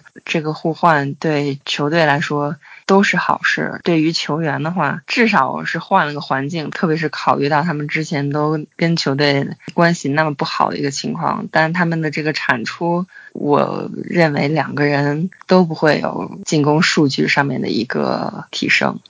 本来是做喷气机的前瞻，但是现在发现就变成了说具体聊这笔交易了。这笔交易如果硬要做出一个评价，那就是。蓝衣血赚，因为蓝衣这边收获了一个 Line 这样的上限比 PLD 要高，潜力比他大，然后外加上一个非常平均，可以在球队里担任很多角色的 Roslovic，在球队的这个二三组有贡献的这样的一个球员。这笔交易的具体，我建议大家有兴趣的朋友可以去看一下 NHL 情报站，在 B 站搜索 NHL 情报站就可以。这笔交易我跟赵指导还有陶德差不多讲了得有一个小时，就是从这个交易具体的所有的详细详细部分全部涉及到了。但是在这边我就基本简单的来说一下，这个交易是非常罕见的，所谓的这种球星换球星，联盟里这样的交易会越来越少。Pierre-Luc Dubois 这个球员和 Patrick Laine 同时两个属于球队明星级别的球员对自己的现状不满意，然后公开的向球队说需要申请交易，也包括 Roslovic 就是球这个交易里的第三个球员，这种情况本身就是非常罕见的。然后呃最后算是属于一个为了交易而交易的状态，我们三个人干脆就互换了这样的一个情况。P.L.D 到了这个球队，到了喷气机之后是拿不到一组中锋的，呃，当然这个也没有问题。P.L.D 作为一个联盟平均的差不多一组中锋，到了一个球队，如果他能成为一个二组中锋的话，那对球队的这个帮助是非常大的。从一个中锋深度和一个和对方球员在场上对位的情况来说，P.L.D 是一个 even strength 五打五进攻组织者，他也是那种更考虑先传球的球员，他是那种创造机会、组织进攻的球员，所以的确就是对 Ehlers 目前看基本就是锁定了 P.L.D 的命，另一个边不知道是谁，很有可能把 Stasny 移到边上，也很有可能是 Andrew Koff 继续打这个二组左边的位置。而且他很有可能就是出现在 Power Play One 一组强大，然后给球队强大再增添一定的实力。当然去 Power Play Two 自己带起一组也是有可能的。这期重点是聊这个喷气机嘛，所以蓝衣那边就不讲了。这个球队喷气机这边需要填补莱内的空缺，最缺的地方肯定是他这个联盟顶级的射门了。这个东西呃也不用指望能代替得上吧，因为这个球队包括联盟大多数球队都找不到一个这样的球员，这个打法技术特点非常独特。但是现在来看怎么说呢？好处就是 PLD 的这个 floor 它的下限比莱内要高很多，喷气机这边。知道 PLD 能为球队带来什么，他的这个贡献也肯定就是加入球队，正式解除隔离加入球队之后，也能立刻对球队做出贡献吧。问题在于他在防守端的表现其实是被高估的。我们从各种数据能看出来，其实蓝衣这个体系不光是对门将，对任何一个普通的球员，对一个 skater 都是有一个非常独特的加成的。你就现在你就看一下这个蓝衣这边的球员，就是所有球员里，你想不到他们有一个人说是有这个防守很差的名声的。这个名单里很多球员都是那种进攻型的球员，但是因为蓝衣的体体系，而根本就暴露不出来这个特点。我觉得 PLD 来了喷气机这样一个后卫这边深度不够，然后防守这边很容易出问题的球队，有可能会暴露出的一个问题就是他在防守端，他所谓的这个 two way player 的名声很有可能就是保不住了。但是他在进攻端的表现。绝对是属于联盟顶级的，这样一笔交易让喷气机成为了北区中锋深度顶级的这样的一个球队。关于这个到底是不是第一的名声有待商榷，但是 s h e f l e y PLD Stasny 现在看来是非常恐怖的，球队怎么排就另说了。很有可能就是让这三个人同时出现在 Top Six 里，甚至是 PLD 去打一组中锋 s h e f f l y 去尝试边，可能性是无限的。看他真正的出场之后是什么效果吧。来到橄榄球环节，按照惯例，在今天的美联决赛、国联决赛复盘之前，回顾一下上一周理论班的两场比赛的预测，外卡轮以及分区轮理论班的。七人阵容的预测都很不幸的没跑赢大盘，那么这一周又是什么情况呢？这个简直了，惨不忍睹啊！本来是七个人，后面孔老师我见势不妙，我也就临时加入。我们当时原来七个人预测的情况是压酋长包中工的是喵老师、魔老师、大少和飞董，压酋长和海盗的是李老师。不过李老师这个也不能算，他就是作为一个包中工用户，他在毒奶。压比尔和包中工的呢是朱老师。和第一次来我们节目的嘉宾邱超邱老师，然后我一看这个就不对了呀，七个人就猜两场比赛，一共只有四种组合，七个人里面居然还有比尔和海盗这一组组合，就没有人来猜。然后我就想，万一理论班又全军覆没了怎么办呢？所以我就说跳出来，我就猜了个比尔和海盗。就海盗我是认真的，认真的理由嘛，我会详细说啊。当然就是很重要一点，就是我毕竟是精神坦帕湾居民是吧？你的金坛小助手，那我肯定要猜海盗，猜。比尔呢是这样，因为也不能说不能不能不压，但是呢，我还是觉得美联应该是酋长赢只不过因为。这个库没有人填了，我的我说我只好去填一下。到最后果然包装工拉稀，所以八个人里面算上我八个人，只有我和李老师是猜了海盗，而且李老师还是一个反装中。到后面美联这场是酋长赢了，所以就是我也不是全队的人，是李老师是个全队的。但是就是因为你们这群人啊，就全都去压包装工里，所以我被迫选了一个我其实不是最想要做做的这个选择，我很气愤。猜两场比赛正确率只有八分之一。首先呢，就是我们要批判一下。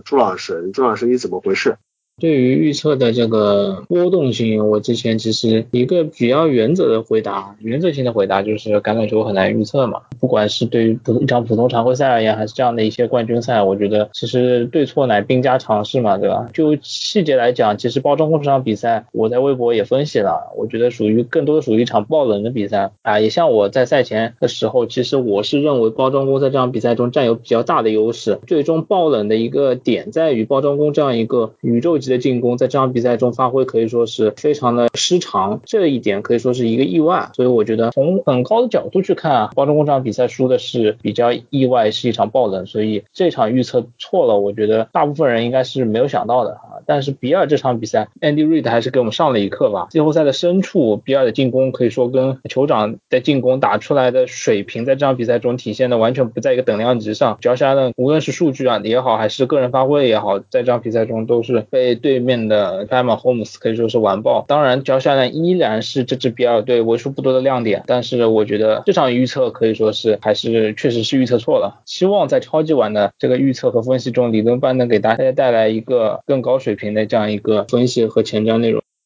今天两场比赛，按照时间顺序来说是国联决赛先打，美联决赛后打。但是呢，打完以后，美联决赛这里没有出现什么惊喜，还是宇宙球赢下了比赛，相对来说悬念会少一点。那么我们顺序就是从美联这边先讲，然后海盗又是连续压轴，每一期都是海盗的比赛压轴。那美联这场比赛，比尔。和酋长之间，最后过程也没有什么悬念嘛。那虽然一上来有点大家似曾相识的这个剧本出现，但是最后酋长赢的还是很轻松的。但是我们如果复盘的话，就说哎呀，酋长好强好强，那个跟比尔绝对实力碾压，就把他交代起下来的，好像也没什么意思啊。所以我们还是要分析一下这个比赛，酋长他赢在哪里，他强的地方在哪？比尔他有没有胜算，或者说他哪哪些地方就算没胜算，哪些地方他原本可以做得更好，但是他没能做到。比尔和酋长这场比赛，从比分上来看啊，虽然只差了两个球，但是。但是我觉得，其实整场比赛是一场几乎毫无悬念的一场吊打啊。虽然酋长其实他的问题还是出在开局很慢热，看到酋长刚开始一波 carry Hill 的一个吊球出局，然后一开始被比尔挨在地上打了一个非常长的 drive，然后米克哈尔曼又在端区前面吊球，直接送给比尔一个打阵前，然后第一节就是一个九比零的状态。但是我们看第二节的时候，其实在第一节的末端这个 drive，酋长明显就是打。或者自己的节奏，酋长其实今天进入节奏相对来说还是比较早的啊。第二节一波二十一比三，直接把比比分拉开，然后。再也没有给对方太多的机会。酋长这支球队其实，如果不是他们自己犯错，你真的很难找到太多的机会。比尔的第一次打阵啊，就是因为酋长啊，靠哈尔曼在自己的端球前吊球失误送了一个达阵。然后比尔在第四节啊，得到那个最后得到三分，也是出自于酋长他们在接这个 onside kick 这样的一个失误。其实酋长今天两个失误也是送给了对手这二十四分钟的其中十分。但是酋长第二节，那么 home 直接给对方杀穿了啊！全场比赛他三百。二十五码三个达阵，轻轻松松啊！而且比尔真的很难防住 Terry Hill 和 Travis Kelsey，他们本赛季这两个人，特别是到了季后赛啊，简直就是两个杀神。Terry Hill 今天九次接球一百七十二码，Travis Kelsey 十三次接球一百一十八码，两个达阵。而且在路面，比尔也很难限制住酋长，他们路面也给酋长炸出了一百一十四码，也有两个达阵入账。而且他们在前线，他们的进攻前线也非常难以顶住酋长的攻击。酋长本场防守前。线表现的非常亮眼啊，Frank Clark 两个擒杀，全队共出综合四个擒杀，十次撞击四分卫。其实进攻到防守，我觉得其实酋长是压倒性的一个统治力啊。比尔也不是说毫无机会吧，但是除了第一节以外，比尔真的我觉得是是没什么机会。比尔的防守，我们看在季后赛前两场比赛，他的防守做的相当不错啊。但是这一场从防守前线到防守二线，我觉得是完全被打穿。尤其防守二线，季后赛表现的非常出色的 Trey White，这场比赛频频变成了。背景板，觉得整支球队是一个毫无招架之力，而 Josh Allen 本场比赛表现的，我觉得还算还算差强人意吧。但是很多时候我们能看出他还是总在打一些英雄球，然后很多对球的一些处理方式不够安全啊。但是他本场比赛也拿出了将近三百码啊，两个大阵，然后路面冲出了八十八码的一个成绩。我觉得对于这支年轻的比尔来说，已经是打得非常的不容易了。但是酋长的实力，我觉得还是要超出联盟所有球队一大截。所以这场比赛只能说是一个意料之中的结果吧。比尔这场这赛前吹的比较猛啊，但是比赛一打，问题基本全暴露出来了吧？这场的这个 game plan 从这个 McDermott 的策略到我之前一直黑的这个 Brian Dable，然后。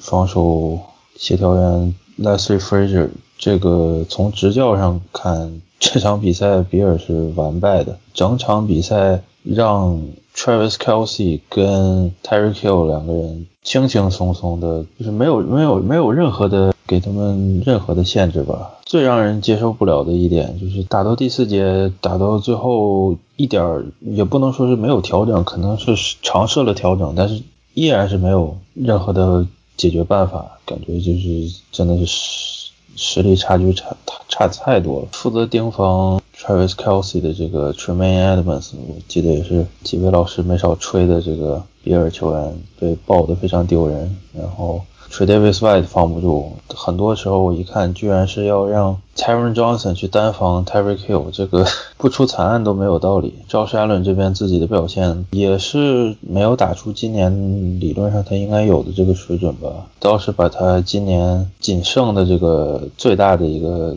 不能说是最大的，就是非常明显的一个缺点暴露出来了吧，就是他的非要打英雄球的这个倾向。他这个球员早年呢是没有传球路线的情况下，硬生生的要要传，今年进攻。前线的保护以及他自己的这个进步，这方面改了很多。但是另一个问题就是他这个拒绝 go down，永远都是想要把球处理掉，无论是传出去还是直接直接扔出界外，拒绝被 sack 这个问题看得很明显。之前大家没有见识过，这场见识的非常清楚，就是这种打法的后果就是你你被 sack 十码、十五码、二十码。碰上酋长这种这种球队，你不知道什么时候该把球把球处理掉、扔掉、扔到界外，不知道什么时候你就应该 take the sack。这个代价是非常明显的，连这个我觉得是非常被低估，但是总体实力没有那么出色的酋长二线，在这场比赛也是发挥的极其出色，把这个 s t e p h n Dex 这个点，比如进攻最重要的这个点，防的也是基本是没有什么脾气吧。总体上来说，就是一场进攻组、防守组，包括特勤组三方面的完败，不能说是意想之之外。但是这么输也是体现了这个比尔这个球队跟真正顶级球队的差距吧。倒是觉得没什么。今年这个乔沙伦的进步，今年整支球队的进步，已经已经没有什么可以抱怨的地方了。这么输肯定是很遗憾的，但是这个赛季我觉得，我觉得比尔已经做得非常好了。其实比尔和酋长这赛季已经是第二次碰面了。其实第一次可以说酋长在路面通过路面这方面去打崩了比尔，而第二场。第二次的对决，酋长又开始用另外一个思路，用 underneath pass，用很多短传的方面思路，其实可以说是打爆了比尔。而且我们也知道，Patrick Mahomes 最擅长的其实是长传。从这方面角度来说，你现在很难挑出酋长进攻方面到底是有什么弱势。而反观比尔，其实 Josh Allen 这几场都有一个下滑的趋势啊。也就是说，相比于 Patrick Mahomes，Josh Allen 其实在进攻手段，在怎么带领球队方面，其实还相差了不少。这也是我觉得 Patrick Mahomes 现在是真的，你很难找找到一个。除了伤病隐患之外的弱点了，对面的防守协调员也其实用了很多的方法，但始终找不到任何可靠的能限制 Hill 和 Kelsey 的想法。而且 Patrick Mahomes 有个数据很惊人，他。目前两场季后赛打下来，一共只传了三个 tight window 的传球。这一方面可以说，呃，Andy Reid 的战术很漂亮，给他拉扯很边。另外一方面就是 Patrick Mahomes 总能找到一些很大的一些空位去完成一些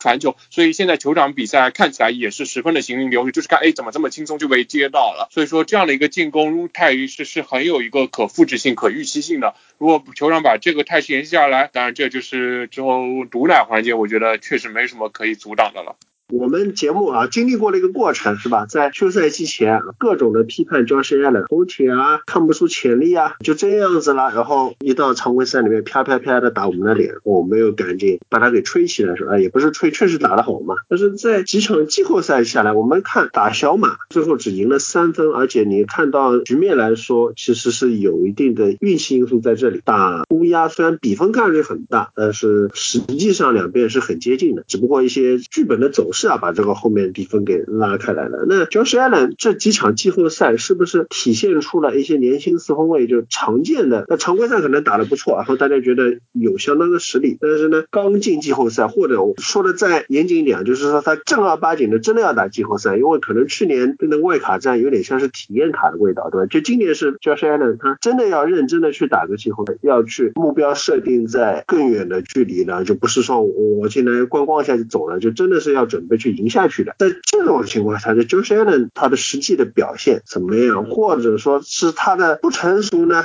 经验太少呢，所以没打好呢，还是说，哎呀，他这个原型终于毕露了，他的天花板也不过如此啊，还是说主教练方面却被 all coach 了，在战术准备上就不如对面做的老道。综合下来三场季后赛，Josh Allen 的表现也没有说比常规赛跌的太多吧，或者说是算是一个可预料之中的一个表现吧。所以小马，我觉得他他还是打得不错的。呃，那场对乌鸦，我们看到了双方。因为受这个大风的影响，所以整个的传球进攻都遭到这样的客观因素的影响，所以导致是打不出我们期待中的一场对攻大战。星期天对酋长的比赛，我倒是觉得可能更多的是有多多少少是有一点他自己有一点过度兴奋，就像刚才苗老师所说的，呃，太多想通过 hero ball 这样的方式去 improvise 一些传球，然后导致了最后这些传球或者这些 play 都是得不偿失。倒退码数变成一个很大，这十码或者二十码以上的这样一个其实这样的表现。另外一个可能就是可能还是要参考。回到 Dapple 的这个 game plan，可能他也没有好好很好的帮助 Josh Allen 在比赛早段进入状态，所以再加上几次不怎么样的适当踢球的决定，所以也多多少少的影响了整支球队的这种所谓的气势吧。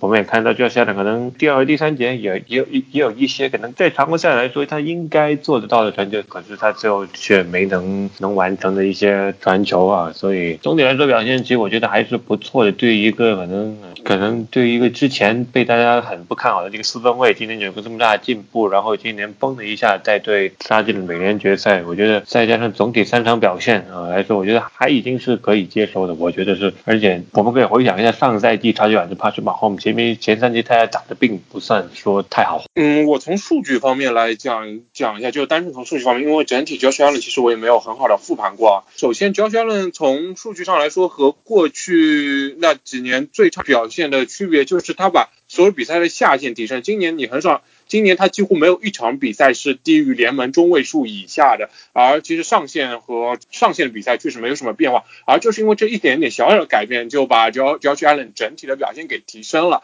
这也是为什么他今年成为了一名精英四分卫。至于他为什么成为一个精英四分卫，其实我其实休赛期也。说过一定的可能性，因为他当时比尔给 Josh Allen 找了 Tom Brady，在零几年的时候，一个专门专门去改善他一个传球姿势的一个 trainer。然后当时我也做过数据，其实 CPOE 来说，Tom Brady 那时候确实出现了巨大改变。那么当当时其实我就隐约说可能会发生这样的一个事情，没想到确实发生了。季后赛其实肯定比常规赛来说差距大，但其实。这地方还是涉及到一个 sample size 的问题，就是不能用三场，哪怕他有三场比赛，你也不能去否认他一年十九场比赛的一个表现。因为首先你可以看第一场面对小马，小马的防守十分强悍；第二场面对乌鸦啊，那个怪风实在是根本没有办法打任何长传。而第三场其实虽然总体打的不算好，那也其实也就是那一场比赛，可以真的可以说到一下。呃，对于焦香人来说，很多可能比如说那些印象流球迷或者说集锦球迷都会觉得，哇，他的长传很厉害，是那种深远打杰斯文，其实并不是。哪怕他所谓的垃圾年份和今年精英年份来说，他其实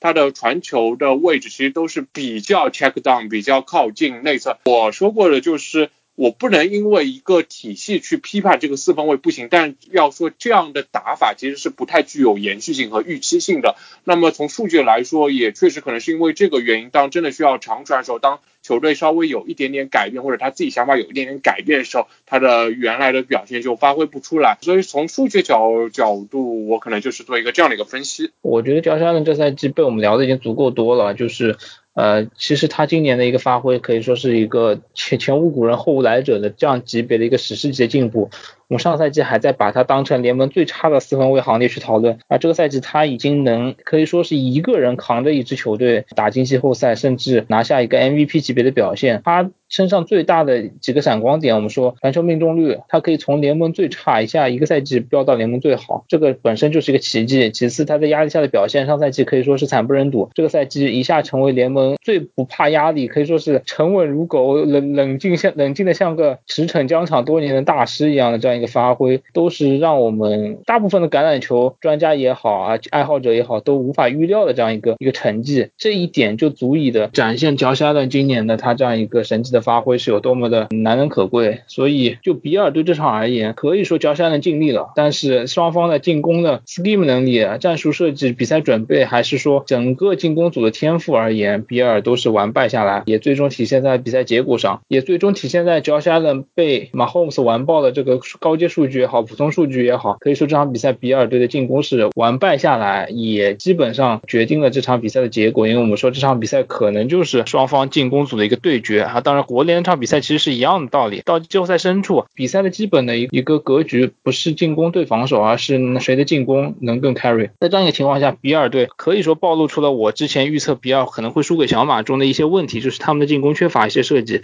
而且除了 Diggs 之外，没有一些稳定能击败防守的一些点，导致脚下让孤军奋战。但 Pat Mahomes 那边可以说是 Andy Reid 的一些战术的组合层出不穷啊，源源不断的向比尔的防守袭来，这方面差距实在太过于巨大。综综上而言，我们看乔山呢依然是本赛季哪怕拿拿出了这样一场比较差劲的美联冠军赛的表现，但是他依然是本赛季季后赛中可以说是整个效率也好，高阶命中率也好，排在前三级别的这样一个四分位。在他身前可能只有马库姆斯、罗杰斯，可能泰坦的 Tannehill 这样三个人可以说是表现可以说是比他好一点的这样这样这样一个级别，所以更考虑到乔山的目前的传球次数。在考虑到冠军赛之后，他传球次数是所有季后赛球队中四分位的第一多，也就是说，乔山呢是整个季后赛这么多球队里啊最被依赖的这样一个 pass heavy 的这样一个四分位，他的遭受的风险也好，他的一个身上的责任、失误的概率等等，其实都是要远高于其他四分位的。所以从这样的角度考虑，他的发挥可以说完爆啊，Philip Rivers 也好，Tom Brady 也好，就可能跟他传球次数差不多，这样几个四分位都和他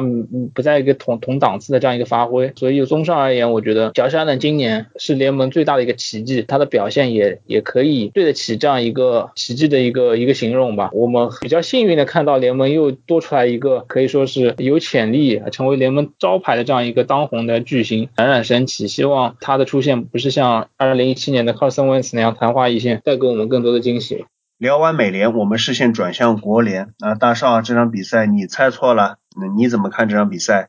海盗包装这场反正是猜错了，而且其实从局势上来说，和意想的差的还挺多啊。从先从进攻来说，上半场绿豹的进攻的核心 Aaron Rodgers 就打出了去年的表现啊。去年这个表现至于是黑是吹，各位听众可以自己来想象一下，各种的 Adams 的空位没有传，各种轻松的机会没有找，错失了很多的机会。然后在防守端还还有个 Kevin King 这种其他 Kevin King 让我想到的就是维斯塔潘，然后虽然他这赛季。总总体来说已经算还不错了。但是他经常就像维斯塔潘一样，发车的时候会停一下，他就会 press 的时候会走正一下，或者在非超车点超车，就是明明他防 Michael Evans 那个达阵，他跳都不用跳，防的那么紧，他非要提前跳给 Michael Evans，反而突然多出了一个 separation，完成了一个达阵。所以这场比赛上半场其实二十八比十完全没有任何的意外，因为攻防两端完全都都脱节了，都走神了。但当比分来到二十八比十的时候，其实这时候对于海盗来说，只需要一个达阵，甚至只需要一个三。三分就能直接没收比赛了，但不好意思，海海海盗和布雷迪也确实没有让我们失望啊。先是上来一次超节，被包装工抓住机会完成了一次达阵，比分直接来到了两个球权左右。然后接下来又连送了两个超节，但这时候包装工又是连续两个 third and out，这时候就相当于防守组回神了，或者说布雷迪暴露原形了。给了包容这么好的机会，结果包容完全没有抓住，结果到最后有机会的时候，却选择了先射门，并没有选择去强打，只打了一个三分，结果最后被海盗用一个 orbit motion T screen 慢慢打出了手攻，射了一个门，然后到最后也没有完全守住，结果就比赛这么就结束了。最后赛后，我觉得 Aaron Rodgers 的发言就说我不能做这个四档决定，我觉得已经是很委婉的在骂娘了。当然，这最后一球肯定要说的，那就是最后那个 PI。你要说这球是不是一个 PI，或者至少是不是一个 DOE，那肯定是。但是所有的判罚，就是从法律，哪怕从法律法规的角度来说，都分公正和公平。你说这是一个 PI，那绝对是公正的。但你说公平吗？这绝对不公平。全场其实我们可以看到，裁判都完全是鼓励外接手和脚位进行对抗，全场各种 hand check，各种拉球，其实数不胜数。包括 Aaron Rodgers 最后一次 third and goal，Devontae Adams 被 Devon White 那个也明显是一个拉人，裁判也完全没有吹。Aaron Rodgers 第一个被超截的球，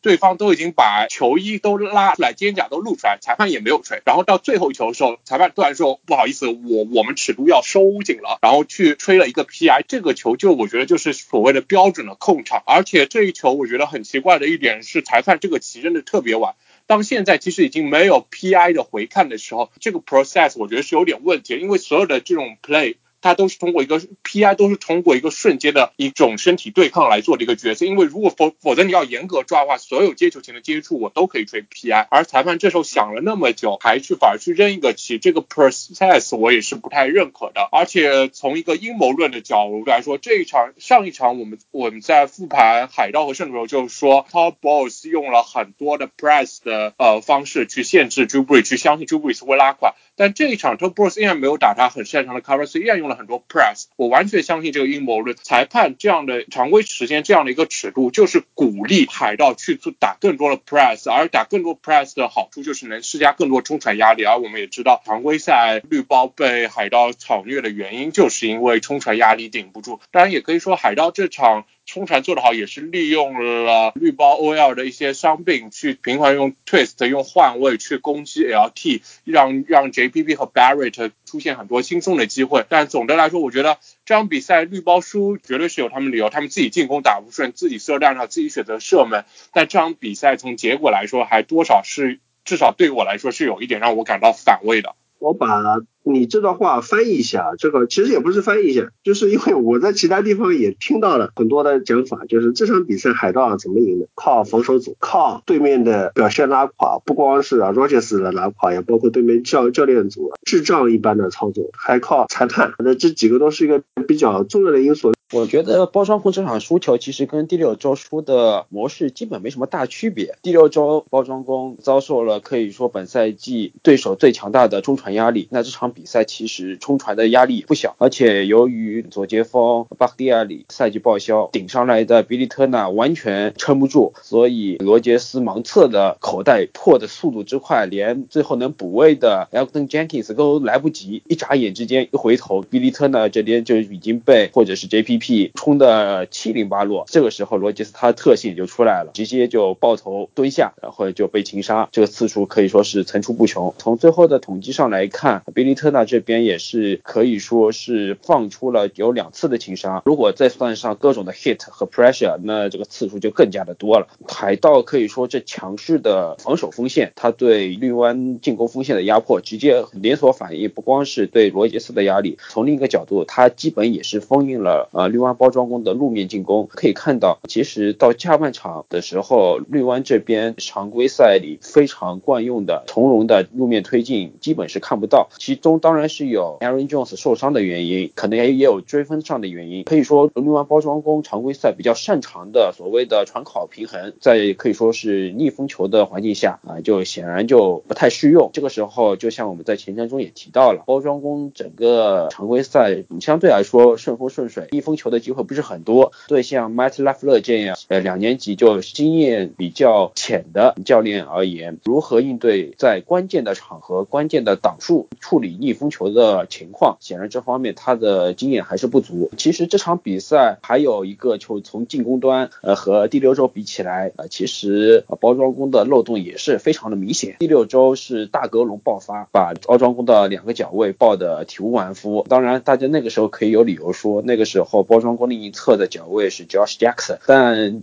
过去这场比赛换上 Kevin King 好像没什么多大的区别。第六周报的是大格隆，这次报的就是 Chris Godwin，还有海盗的神秘刺客 Sky Miller。关键时刻那一次，可以说包装工那个球不光是 Kevin King 本人的预判失误，也有是包装工防守策略上面的一个重大的失误。据赛后的采访，Matt Lafleur 透露，那档防守包装工想的不是说是让对手踢三。而是想破坏对手在中路的传球，直接就把等于是边线的隐藏的 Scotty Miller 给放掉了。汤姆布雷迪可能是那一球，可能是想试试运气，因为最后八秒时间也不长。试着传一下看看，但没想到就这么一个偷鸡就成功了。再加上下半场开局那个 play，Aaron Jones 本场比赛第二次吊球，直接是可以说把包装工整体的 momentum 给打掉了。这场比赛可以说所谓的天平，可以说是以中场休息为分界线，就可以说，如果说上半场场比赛是包装工十比十四落后，我相信下半场可能局面会大不一样。当然，我们也可以说，Tom Brady 如果说比赛还是十比十四那么焦灼的状态，Tom Brady 在第三节后半段也不会那么任性的往 J.U. Alexander 的方向连着传了这么几个 bad throw。所以，所谓的事后结果论倒推的这种分析方式，总归是呃没有那么客观啊。总体而言，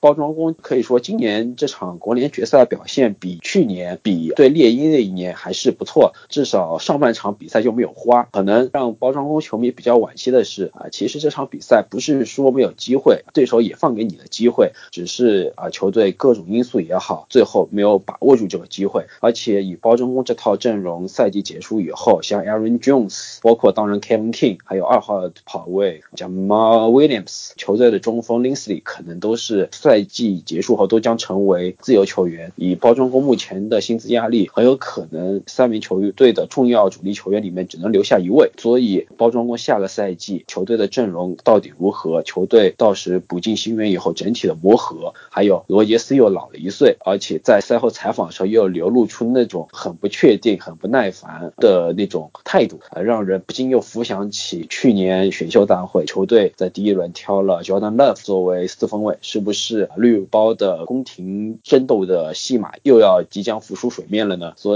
就像罗杰自己说的一样，不光是他的未来是 mystery，其实绿包未来两年的前景也是 mystery。我说一下对绿包这场比赛的几大背锅侠的一些想法吧。首先就是 Billy Turner 和 Rick Wagner 被爆的非常惨的这个事情，其实要说是因为 Bakhtiari 赛爆了，然后 Billy Turner 顶上这样一些伤病的影响。其实第六周 Bakhtiari 在场的时候是什么样子，大家也是都看到了。Billy Turner 他之前的比赛不光是常规赛当中打多个位置，还有就是在这场之前的季后赛当中，其实发挥都是非常好的，但是海盗冲传还是非常的有针对。也行吧，然后路面 Aaron Jones 两次吊球以及路面打不过去等等这些问题，就是还是因为包装工好像本来跑内侧的路线比较少，然后海盗比较有针对性的在前线堆很多人这样。当然这场最大的背锅侠 Kevin King 前面就已经说了，确实是表现不好，那速度慢就算了，注意力也不集中，打的也不聪明。就说最后那个 PI 吧，但是不管怎么说，他这场比赛都已经是在带着背伤在打了呀。从进联盟以来就一直不断受伤，这有什么办法？要追责的话，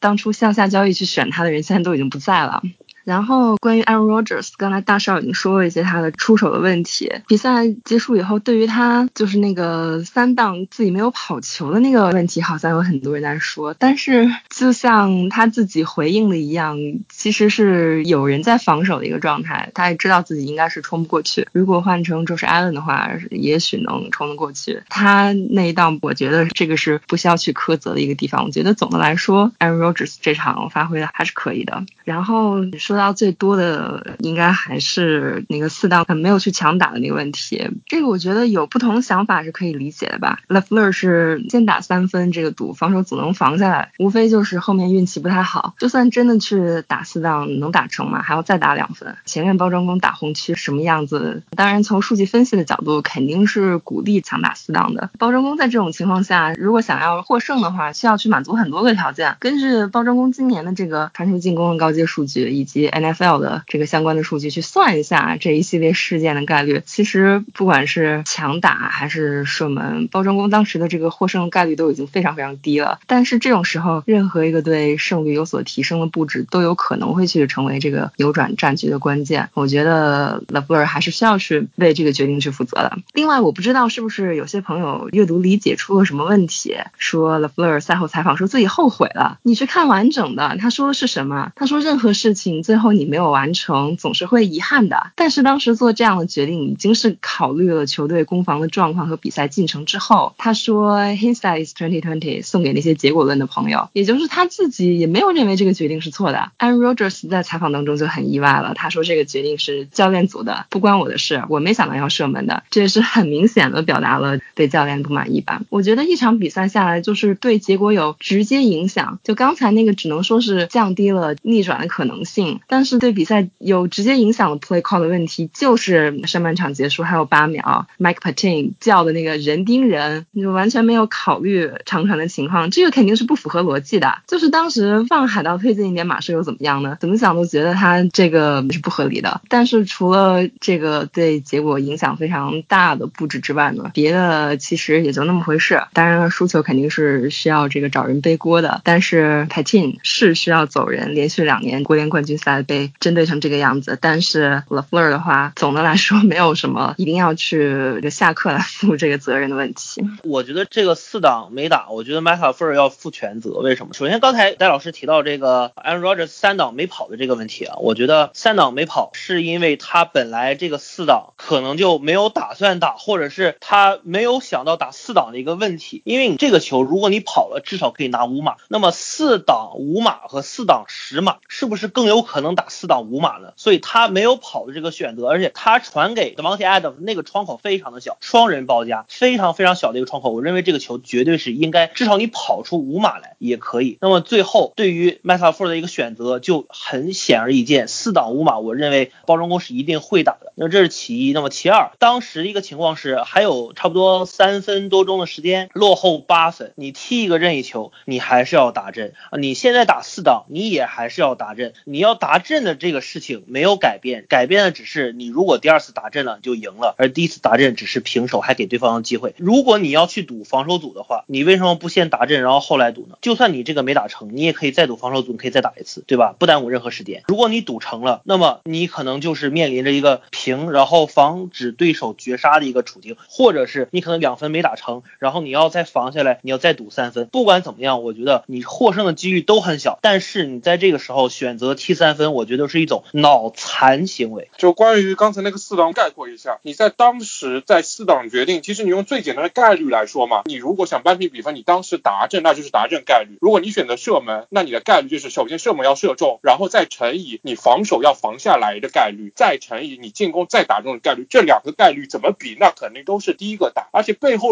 还有这样逻辑，你对自己的进攻有信心，那你这时候你就应该打。如果你对自己进攻不信心，那你就应该抓住每一次最有可能去达阵的机会，没有理由去放弃掉这样的一个机会。虽然我也一开始去想帮 LeFleur 说，因为他也看到 Tom Brady 的表现，他很自信能防下来，然后他没有想到最后有个裁判的因素。但你首先就你已经把命运交给了别人，或者说你就已经去把防守不确定的因素、裁判不确定因素去把它加入了比赛，去没有掌控到自己的因素里面。另外，你那档打不成又怎么样？你的明显起始位置会比布雷迪直接从二十五码进攻会好好多少？对于防守组来说，你这时候去放弃掉，然后你还去给了对方一个二二十五码重新进攻的机会，这个选择从一个统计来说，你这就是完全一个很糟糕的选择。虽然我们说当比赛进入到特定时候，你要考虑到比赛整体的形式，考虑到自己的状态、对方的状态，但即使你把这两个纳入进来，当比赛进入到最后时刻，你都是要选择打阵。就是 Aaron Rodgers 没有跑，我的想法也其实是和廖老师一样，我都是觉得 Aaron Rodgers 想的是要打四档，所以他根本不急着这一档非要去打阵。而且其实你从慢镜头来看，海盗完全是有人去在安全位有一点去做 spy 的一个动作，虽然他前面是空，但那个球大概率是很难冲过去，而且你还要冒着一个受伤风险。那从这个角度来说，Aaron Rodgers 虽然可以说再多冲几码，但没有去用力冲，我觉得这一球也没有问题。而且我刚才也说了，其实 Devontae Adams 之前 Devon White 是有一个拉人的动作的，Aaron Rodgers 这种四分卫也有一定的可能，他其实是看到这个范围，只是裁判后来没有去给。所以单纯从这一球来说，我觉得这完全是教练组的失责和整个决策的重大失误。大家都比较激动，其实我本来想一条一条去讲的。那么就关于这个四档的问题呢，我们就聊到这里啊。这回到前面去，回到海盗这边，请问李老师说，哎呀，反驳我啊，说觉得包装工的输法是一样的。那我觉得是站在包装工的角度，我现在说的是海盗的赢很简单，就是包括我们之前常规赛的时候给海盗开会的那期，魔老师当时预测的时候是什么？就是海盗应该推广在第六周赢包装工那个做法，就是限制 Brady 对比赛的参与，是吧？就多跑球，少传球，是吧？为此大少还批评过魔老师，你个浓眉大眼的，没想到你也背叛革命，怎么去 establish the run 了？当然是要这个传球了，是吧？我们坦帕湾的球队怎么能就没志气呢？是吧？是四分卫年纪老了一点。Tom Brady 在上半场那个传球的进攻确实打的是相当的不错，但我们后面会说下半场。光说上半场来说，那也有刚才戴老师提到的最后那个 play，就是本来海盗想蒙个运气是吧？至少试试看能不能推一个 field goal，结果因为搞人盯人直接打穿了，这个因素在。但是我觉得上半场海盗的传球进攻确实是打得非常的漂亮，打得很有效率。那么能够奠定这样的一个分差的领先，就哪怕包装工没有就是这个智障的这个 play calling，那上半场肯定也是海盗去领先这样的局面，它对整个比赛来说是建立优势是很有帮助的。其实赛前 Ben Bowen 在他的推特上面就列了个投票，就问两边联盟的冠军赛四个主教练，哪个主教练会在四档上面做最糟糕的决定？我记得我就想投 Bruce Arians，但是最后没想到的是，打完两场比赛下来，发现做最糟糕的结果居然是 Matt LaFleur。我们可以看到上半场结束之前呢 borrarian 本来在半场的四档三码，本来是要了弃踢组上来去弃踢的，但是他耗完时间之后，他决定把进攻组留在场上，然后最后去开球。传球找到 f o r n e t 去完成那个转换，哦，我真的还再说一次吧，我还是不明白 m y b e t i n 的最后这个 break。我们就像我们前天所说的 m y b e t i n 今年很喜欢打 too high，很喜欢打接近 cover two 这样的防守策略，但是我没有想到是一个半场之后一个 play 可能需要更多的是做一些 soft zone，做一些就把球控制在二线前面，让对方完成一些短传，完成一些 underneath 这样的情况下，他居然喊了一个 cover one，而且还是喊了一个 Robert，让 Amos 前提到后，然后后面是接近一一个四对三的这样的一个局面，而且海盗在那一档的进攻当中使用了 Max Protection，七个人上线去给 Brady 提供传球保护，所以说无论包中工的中转有多么厉害的那一档中转里面都不可能有任何机会摸得到 Brady，而且假如你回看这个球的 All Twenty Two，其实无论 Brady 传左边找 Miller，或者是找右边的。My Evan，我觉得最后的结果都是一模一样的达阵，因为两边脚位我觉得都同在开球之后就已经没有办法跟着做 release，他们各自负责盯防的外接手，让他们找了个非常舒服的 release，他们也完完全全失去自己该有的 leverage，然后把整个 outside leg 都送给了对方的外接手，所以我真的不明白他是怎么想到在半场之前去做个这么 g u t 的一个 p r e c a l l 吧。我理解他可能想通过一些人盯人，可能把任意球的距离。加长，又或者是希望把球留在原地，让 m a g g i e 去踢任意球。但是说句实话，Grant Williams 也不会在这个半场上面去喊这样的一种防守战术吧。稍微传球进攻吧，上半场，其实其实我觉得可能，嗯，整个上半场海盗进攻，我觉得还是和原来差不多吧。我们看到前几个 drive 啊，都是这样的，呃，run run pass，然后再看到第一个 drive 上面三次三档转换都完成的非常漂亮，而那个 drive 每一次三档基本上找的。都是前面两个三档都是找的这个 t r a n s l o v a n 的防区，而在最后一个达阵的让艾文达阵的那个 play 上面，我们就看到了 Peter King 的一个非常难看的错误时间的起跳，然后让艾文轻轻松松的接到了达阵。其实你说战术有很大的变化吗？和前面常规赛下半段来看，我觉得样式都差不多吧。通过很多的 hard action，通过很多的中短距离的 out 或者是 option route 这样的进攻选择，去利用包装攻和二线可能能力上的。不足去制造一些非常好的 separation，然后去完成这个三档转换，这也和以往他在爱国者时候的战术，我觉得是差不多的。而我们也看到了整个海盗的 game plan 就是希望尽可能的让 Brady 减少传球次数吧，所以才为什么我们看到了经常的有一些 run run pass 这样的一个选择。我觉得海盗其实这场比赛啊，上半场其实打的是相当不讲理的啊，看我们可以看到很多的布雷迪这种长传啊，就是找 Mike Evans 一对一就。是找 Chris Godwin 一对一，包括第一个球啊，达阵的这个球，Mike Evans 达阵的一个球，Kevin King 早跳了，然后很轻松的拿下了一个达阵。包括 Chris Godwin 有一个 vertical 路线，就是一对一，而且这个球感觉是传在脸上，然后第一下没接到，第二下能给搂回来。我觉得这种打法就是在我看来是一种非常不合理。但是又是很简单粗暴的一种打法。我觉得海盗其实上半场，我觉得可能这场比赛就是天命，我觉得就是应该要让 Tom Brady 带队进超级碗。我觉得海盗还是很多运气成分在里面，包括我刚才说的这两个球，我觉得也是带一些运气成分。包括大家都在讨论中场前的那个打阵啊，大家记不记得在中场前一个达阵之前的那个回，Brady 扔出了一个非常奇怪的一个球，直接扔进了一个 double coverage，但是包装工的安全卫 Redmond 本来是一个可以超级的球，但是这个球掉了。直接造成了后面一个 play，直接海盗能够打阵。我觉得首先 Tom Brady 在这个球上处理上，我觉得是一个非常离谱的一个表现。包括他下半场的几个超级，我觉得其实 Tom Brady 这场比赛打得非常的离谱，但是海盗就是能赢。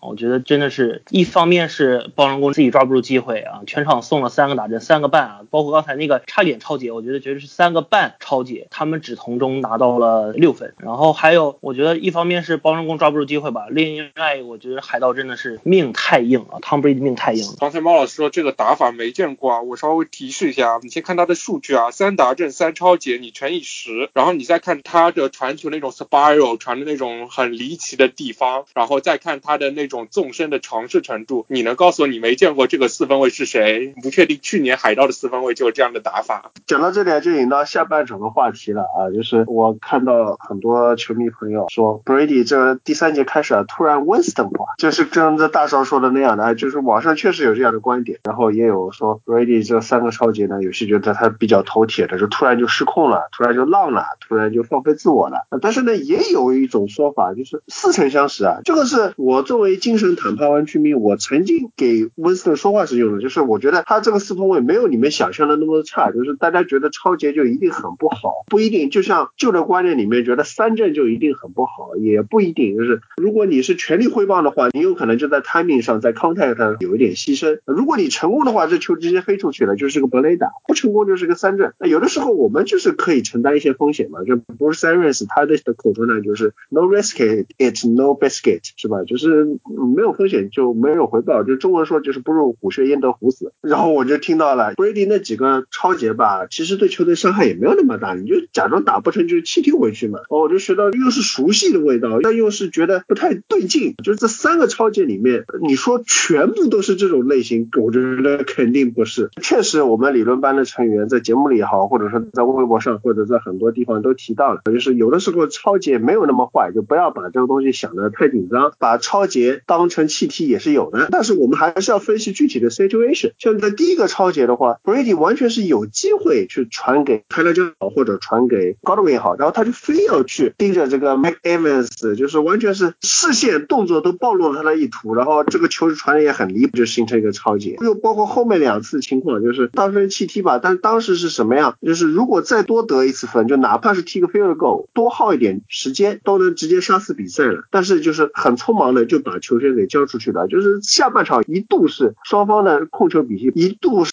三分钟比十三分钟啊！你就你光看这个控制时间的话，你会以为包装工在吊打海盗。所以就这个角度来说，那么武断的说，哎，这几个超级啊，反正上半场分数领。先了，这个潜台词意思就是上半场分数领先，Brady 自己赚回来的，所以下半场他浪一下啊又怎么样了？就是自己赚自己花。一般我们的习惯说是挖了个坑自己填，是吧？然后我现在是堆了一个山包，我自己把它铲掉，所以也没有什么大碍吧？这种说法，到时候你觉得合理吗？首先，我要是不管是说理论班可能以前说的这些东西，或者说那些球迷的这些猜想，我首首先不得不说，这个猜想是很有理有据。首先，你从现在来说，不管是篮球、棒球，都是鼓励你去做。一些看似可能高风险的动作，比如说篮球里面去鼓励你尽可能去投三分。为什么？因为从回报率、从风险角度去做出一个选择。所以说你去鼓励 big play，那在橄榄球里面也确实这样存在。你 big play 能力越强，也是现在也说一定程度上来说，你进攻能力越强，虽然可能会有更大的风险。然后至于说超节可能也是一件好事，其实这个想法也是十分对的。我觉得应该是一八赛季 Max Mariota 他在超节上每次超节的贴的。损失比他总体的 EPA 还要高，就是对于这种垃圾四分卫，你完全推进不了球队来说，你送一个远远的超节，让防守组有更多机会就，反而是件好事，对吧？但你一定要在布雷迪上面用这支号公式吗？那我觉得这个布雷迪球迷都不想认，对吧？其实首先我们先从第一个超节来说，第一个超节那时候二十八比十，布雷迪在二档时送出了一个超级，其实没错，那是那个球对于球队进攻的态势，对于胜率确实没有多少影响。WP 大概只损失了百分之六左右，从百分之八十七点三跌到了百分之八十一点三，这个球确实没有什么损失。但你从 EPA 的角度来说，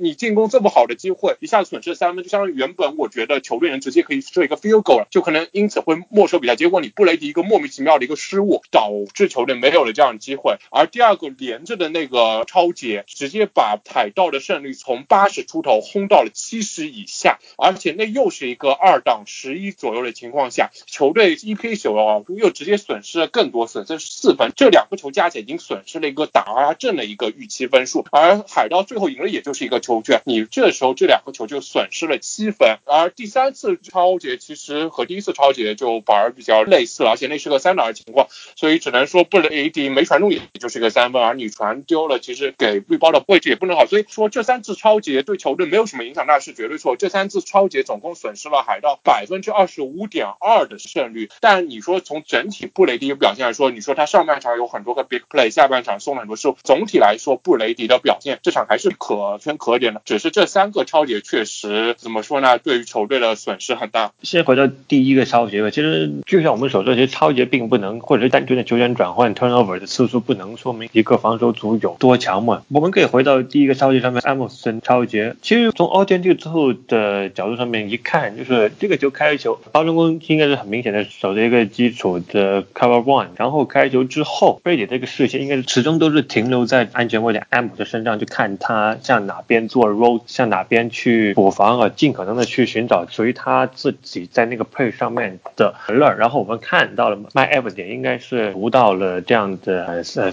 single high，然后安全位站在中间，把场地中央给卡住这样的一个状况，所以他就向角落跑去。其实这个球说句实话，可能放在他五六年前、七八年前的话，这个球我觉得是应该会是一个比较轻松的传球，哪怕这个球最后最后以不成功结束，最后的 ball placement 也不会像这个球这么糟糕。但是我们从看这个超节，从看这个 ball placement，我觉得这个球真的是一个非常糟糕的 ball placement，一个接近 corner route 这样的一个路线，Brady 最后就只能把球传到了 Evans 的左侧，也就是说传到了偏场地内侧的这样的一个位置。所以说这个超节是相当的，真的有一点 on point 的这样的样子吧。另外第二个超节应该是三档长，然后包人工应该是叫了线位的 b r a k 然后绕到了外侧变成一个 free rush，然后 Brady 在拿到球之后压力就很快上来，所以被迫的一个一个匆忙出手，是变成了一个非常难看的 on point 这样的超节吧。综上所述，三个超节里面，第一和第二个超节都是属于很难看的一种超级吧，以他自身的这个水平来说。而第三个超级，我觉得倒是更多的是有一点点运气糟糕吧。这个球的确是传高了啊，给麦 Evan 来说，哪怕麦 Evan 我们知道他有着一米九的身高，有一双非常长的手，然后这种 jump ball 的能力也是相当的强的。这个球对他来说还是又高，然后刚好就 tip 到给后面的 Alexander 去完成超接。打这个球说句实话，只要 tip 的高一点，或者说是 Alexander 不是站在那里的话，其实后面那个就站在后面端区就整个收大礼了。所以总体来说，三四超节其实都是就像大家所说的，没有造成太大伤害，也和上赛季外卡在里面泰坦做客爱国者第四节 t e n n Hill 的这个超节差不多吧，就是变成了一个气踢的方式的超节。海盗进攻本赛季也聊过比较多次，就是 Bruce Arians 他的体系呢，强调的是一个对位啊，对吧？就当然这也是扬长避短嘛，对吧？海盗最强的特点就是他们外接群的个人实力非常强，一对一能力非常强，所以当找到了这样的一个优势一对一之后啊，海盗队会丝毫不吝啬这样的一些长传的一些搏击的尝试，去打打这样的一个一对一对位，制造这样的一个大码数的一个威胁。所以这场比赛，我觉得在开场阶段，可以说海盗队在这一方面打出了极致，尤其是第一波进攻。我们看布雷迪不光是 Chris Godwin 的关键的转换，还是 Mike Evans 的那个打阵，都是利用了一对一中的一个取胜的一个状态啊，然后拿下了这样一一个 drive 的一个得分。但是可以说到了下半场，对手的安全卫不是傻子，我觉得布雷迪的第一个超节完完全全是安全卫阅读对了海盗队的一个对位的情况，他完全阅读正确了布雷迪会选择 Mike Evans 这样一组对位，所以他做出了一个提前的预判，非常完美的杀到了应该出现的位置啊，直接把球从头顶端掉，可以说是一个标标准的安全位 make play 的一个精彩的一个上线 play 啊，这个球可以完全归结于安全位他做到了这个一点，因为其实 Brady 的选择并不是一个选择，因为当他选定了这一组对位之后，只要 Mike Evans 稍微杀出一个头，他可能就会把这个球像抛硬币一样向天上抛，但是最终这个球能不能被接到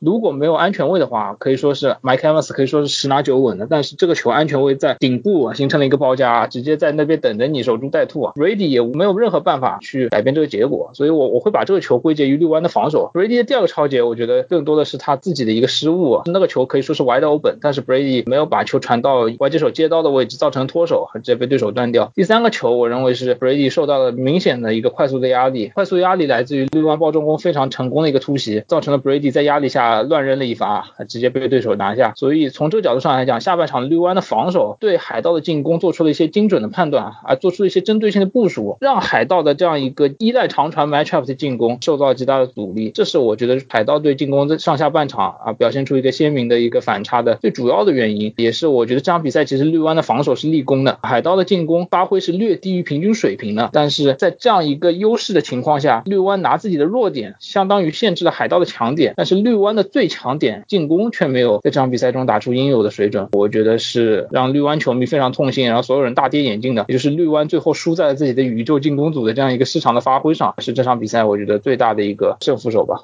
这个东西我只能说，作为精神坦克用户，当时是看的比较气的，因为本来就觉得这个比赛是不是第三局就可以花掉就可以收工了，然后愣是防守组啊在场上就是拼命去多打了一下，甚至有段时间就像大寿说的，如果按照数据来说，这个胜面都已经到六成这样多的局面了，那段时间，所以我觉得你如果能够有杀死比赛的能力，然后你去把它给浪掉，这个是很难接受的。再加上 Grady 过去的招牌是什么？就是我们理论班里面说过他很多不好的地方，或者说他其实没有强的地方，但是在避免失误的能力方面，包括我们在前面做的前瞻里面，朱老师啊也反复强调，就是 Brady 他是一个能够避免失误的人，就是这点我也是特别佩服他。就 Bruce Arians 他带过的所有四分卫都是第一年超级满天飞的，当然可能达阵也很多，但是只有 Brady 他是做到了第一年就达阵也多，四十个达阵是他生涯第二，仅次于十八杠一那个赛季，但是他的超节只有十二个，就相对于这么多的达阵来说，其实是控制的非常好的，超节的率也是是在百分之二左右，是他生涯的水平。所以这些比赛里面都突然如此多的头铁，那么就是我还是很困惑的。我们前面分析了这个具体上面技术上来说一些原因啊，但是他突然展现出了这种倾向性，突然的这种秘之自信，很奇怪。很蹊跷，很困惑。好，那么这个比赛的最后啊，我们还是不可避免的就谈到一个前面其实已经提到的话题，就是让很多人会觉得不舒服的话题，尤其是包装工用户，就是裁判这场比赛的吹罚尺度松的让人有点惊讶。这个虽然说在季后赛的阶段，就是裁判多少会有一些，就是让球员自己去完成比赛，裁判不要过多的干预。但是当一些明显的这种拉拽的动作，电视转播镜头他都忍不住要给特写的动作有那么多的。时候，我们确实是不得不犯嘀咕了。这个比赛的裁判吹罚，两大裁判队哦，不对，一大裁判队加上一个带裁判的四分卫 Tom Brady，的终极对决里面，好像还是 Tom Brady 更胜一筹啊。那么我先来统计一下，好吧，就是我们几位成员和嘉宾，你们觉得这场比赛的哨子偏不偏？偏向哪一方？我觉得就是最后那个球吧，我觉得是偏海盗。松的哨子那肯定就是偏海盗了。我觉得这场比赛除了最后那个哨子有待商榷之外，但是并没有对比赛结果造成太大的改变。我觉得整场比赛哨子的尺度把握的还是比较一致。我觉得没有说谁偏谁。这场比赛裁判哨子吹的还是比较松的啊，除了最后一个球以外，我觉得哨子吹的不错了。我想法跟杨老师差不多吧，没有什么太大的问题。对，就像直到这个球之之前，裁判尺度都都完全一致。我们说，只要一个裁判只在一场比赛里面对对双方的尺度一致，那就没有什么黑不黑哨或者是差不差的问题。但是可能这一个球还是太碍眼了。就是这个球其实蛮有意思的，就是这个球拉的是泰勒·庄森吧？我觉得泰勒·庄森有很大的跳水的一个嫌疑啊。就是我们看到这个球，Devin King 拉的是他衣服后面的下摆，但是泰勒·庄森做出了一个很怪异的往前扑倒的一个动作，让我一度以为 Kevin King 是把他绊倒了。但是后来看到这个回放以后，发现这绝对意义上的一个跳水啊。但是我觉得他跳水幅度这么大，裁判也不好意思不吹，对吧？所以裁判也想了很久，给不给这个跳水吹一下。最后还是吹了。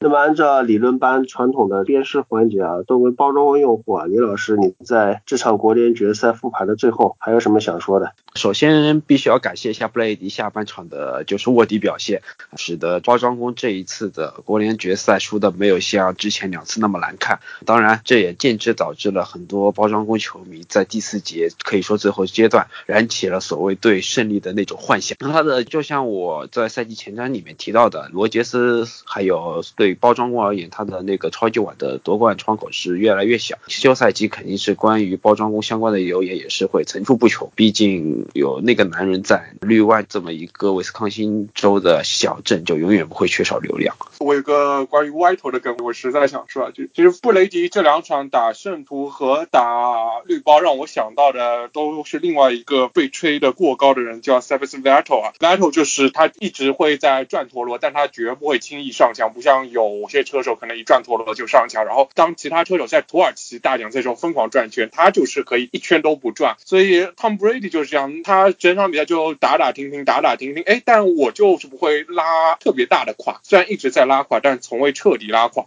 那这两场对吧？等到了 Drew Brees 的彻底拉稀，然后也确实熬着熬着，绿包没有熬过海盗，然后这场比赛也就赢了下来。所以是不是会像法拉利一样也拿个世界冠军呢？就或者拿个超级碗呢？我觉得这场比赛会是一个很有意思的走势啊。这个比喻吧是有有意思的地方，但也有点偏差。我觉得你最好是可以拿红牛时期的 Battle 来比啊，因为红牛时期它这个车更火金，它的容错空间也更大。其实它的红牛时期也有很多头铁表现，但是呢，最后只是他把他的犯的错永远是控制在他的车的领先，他的容错范围之内，所以导致最后虽然四年里面有两年赢。比较显的，他们是拿到了四连冠。那在法拉利的时期，这个我要说了，就是他最后还不是没拿到冠军，对不对？作为你的金坛小助手，我肯定是要说，如果你要拿 Tom Brady 和 Sebastian Vettel 做对比的话，我肯定是说红牛时期的 Sebastian Vettel 是吧？你不要法拉利时期的这个 Vettel。当然，这个话题蛮有意思的。如果以后理论班开一些番外篇啊，讲讲 F1 的话，我们可以展开来聊聊。以上就是理论班带来的国联决赛和美联决赛复盘。下一周呢，我们。会对超级碗做前瞻，不见不散，拜拜。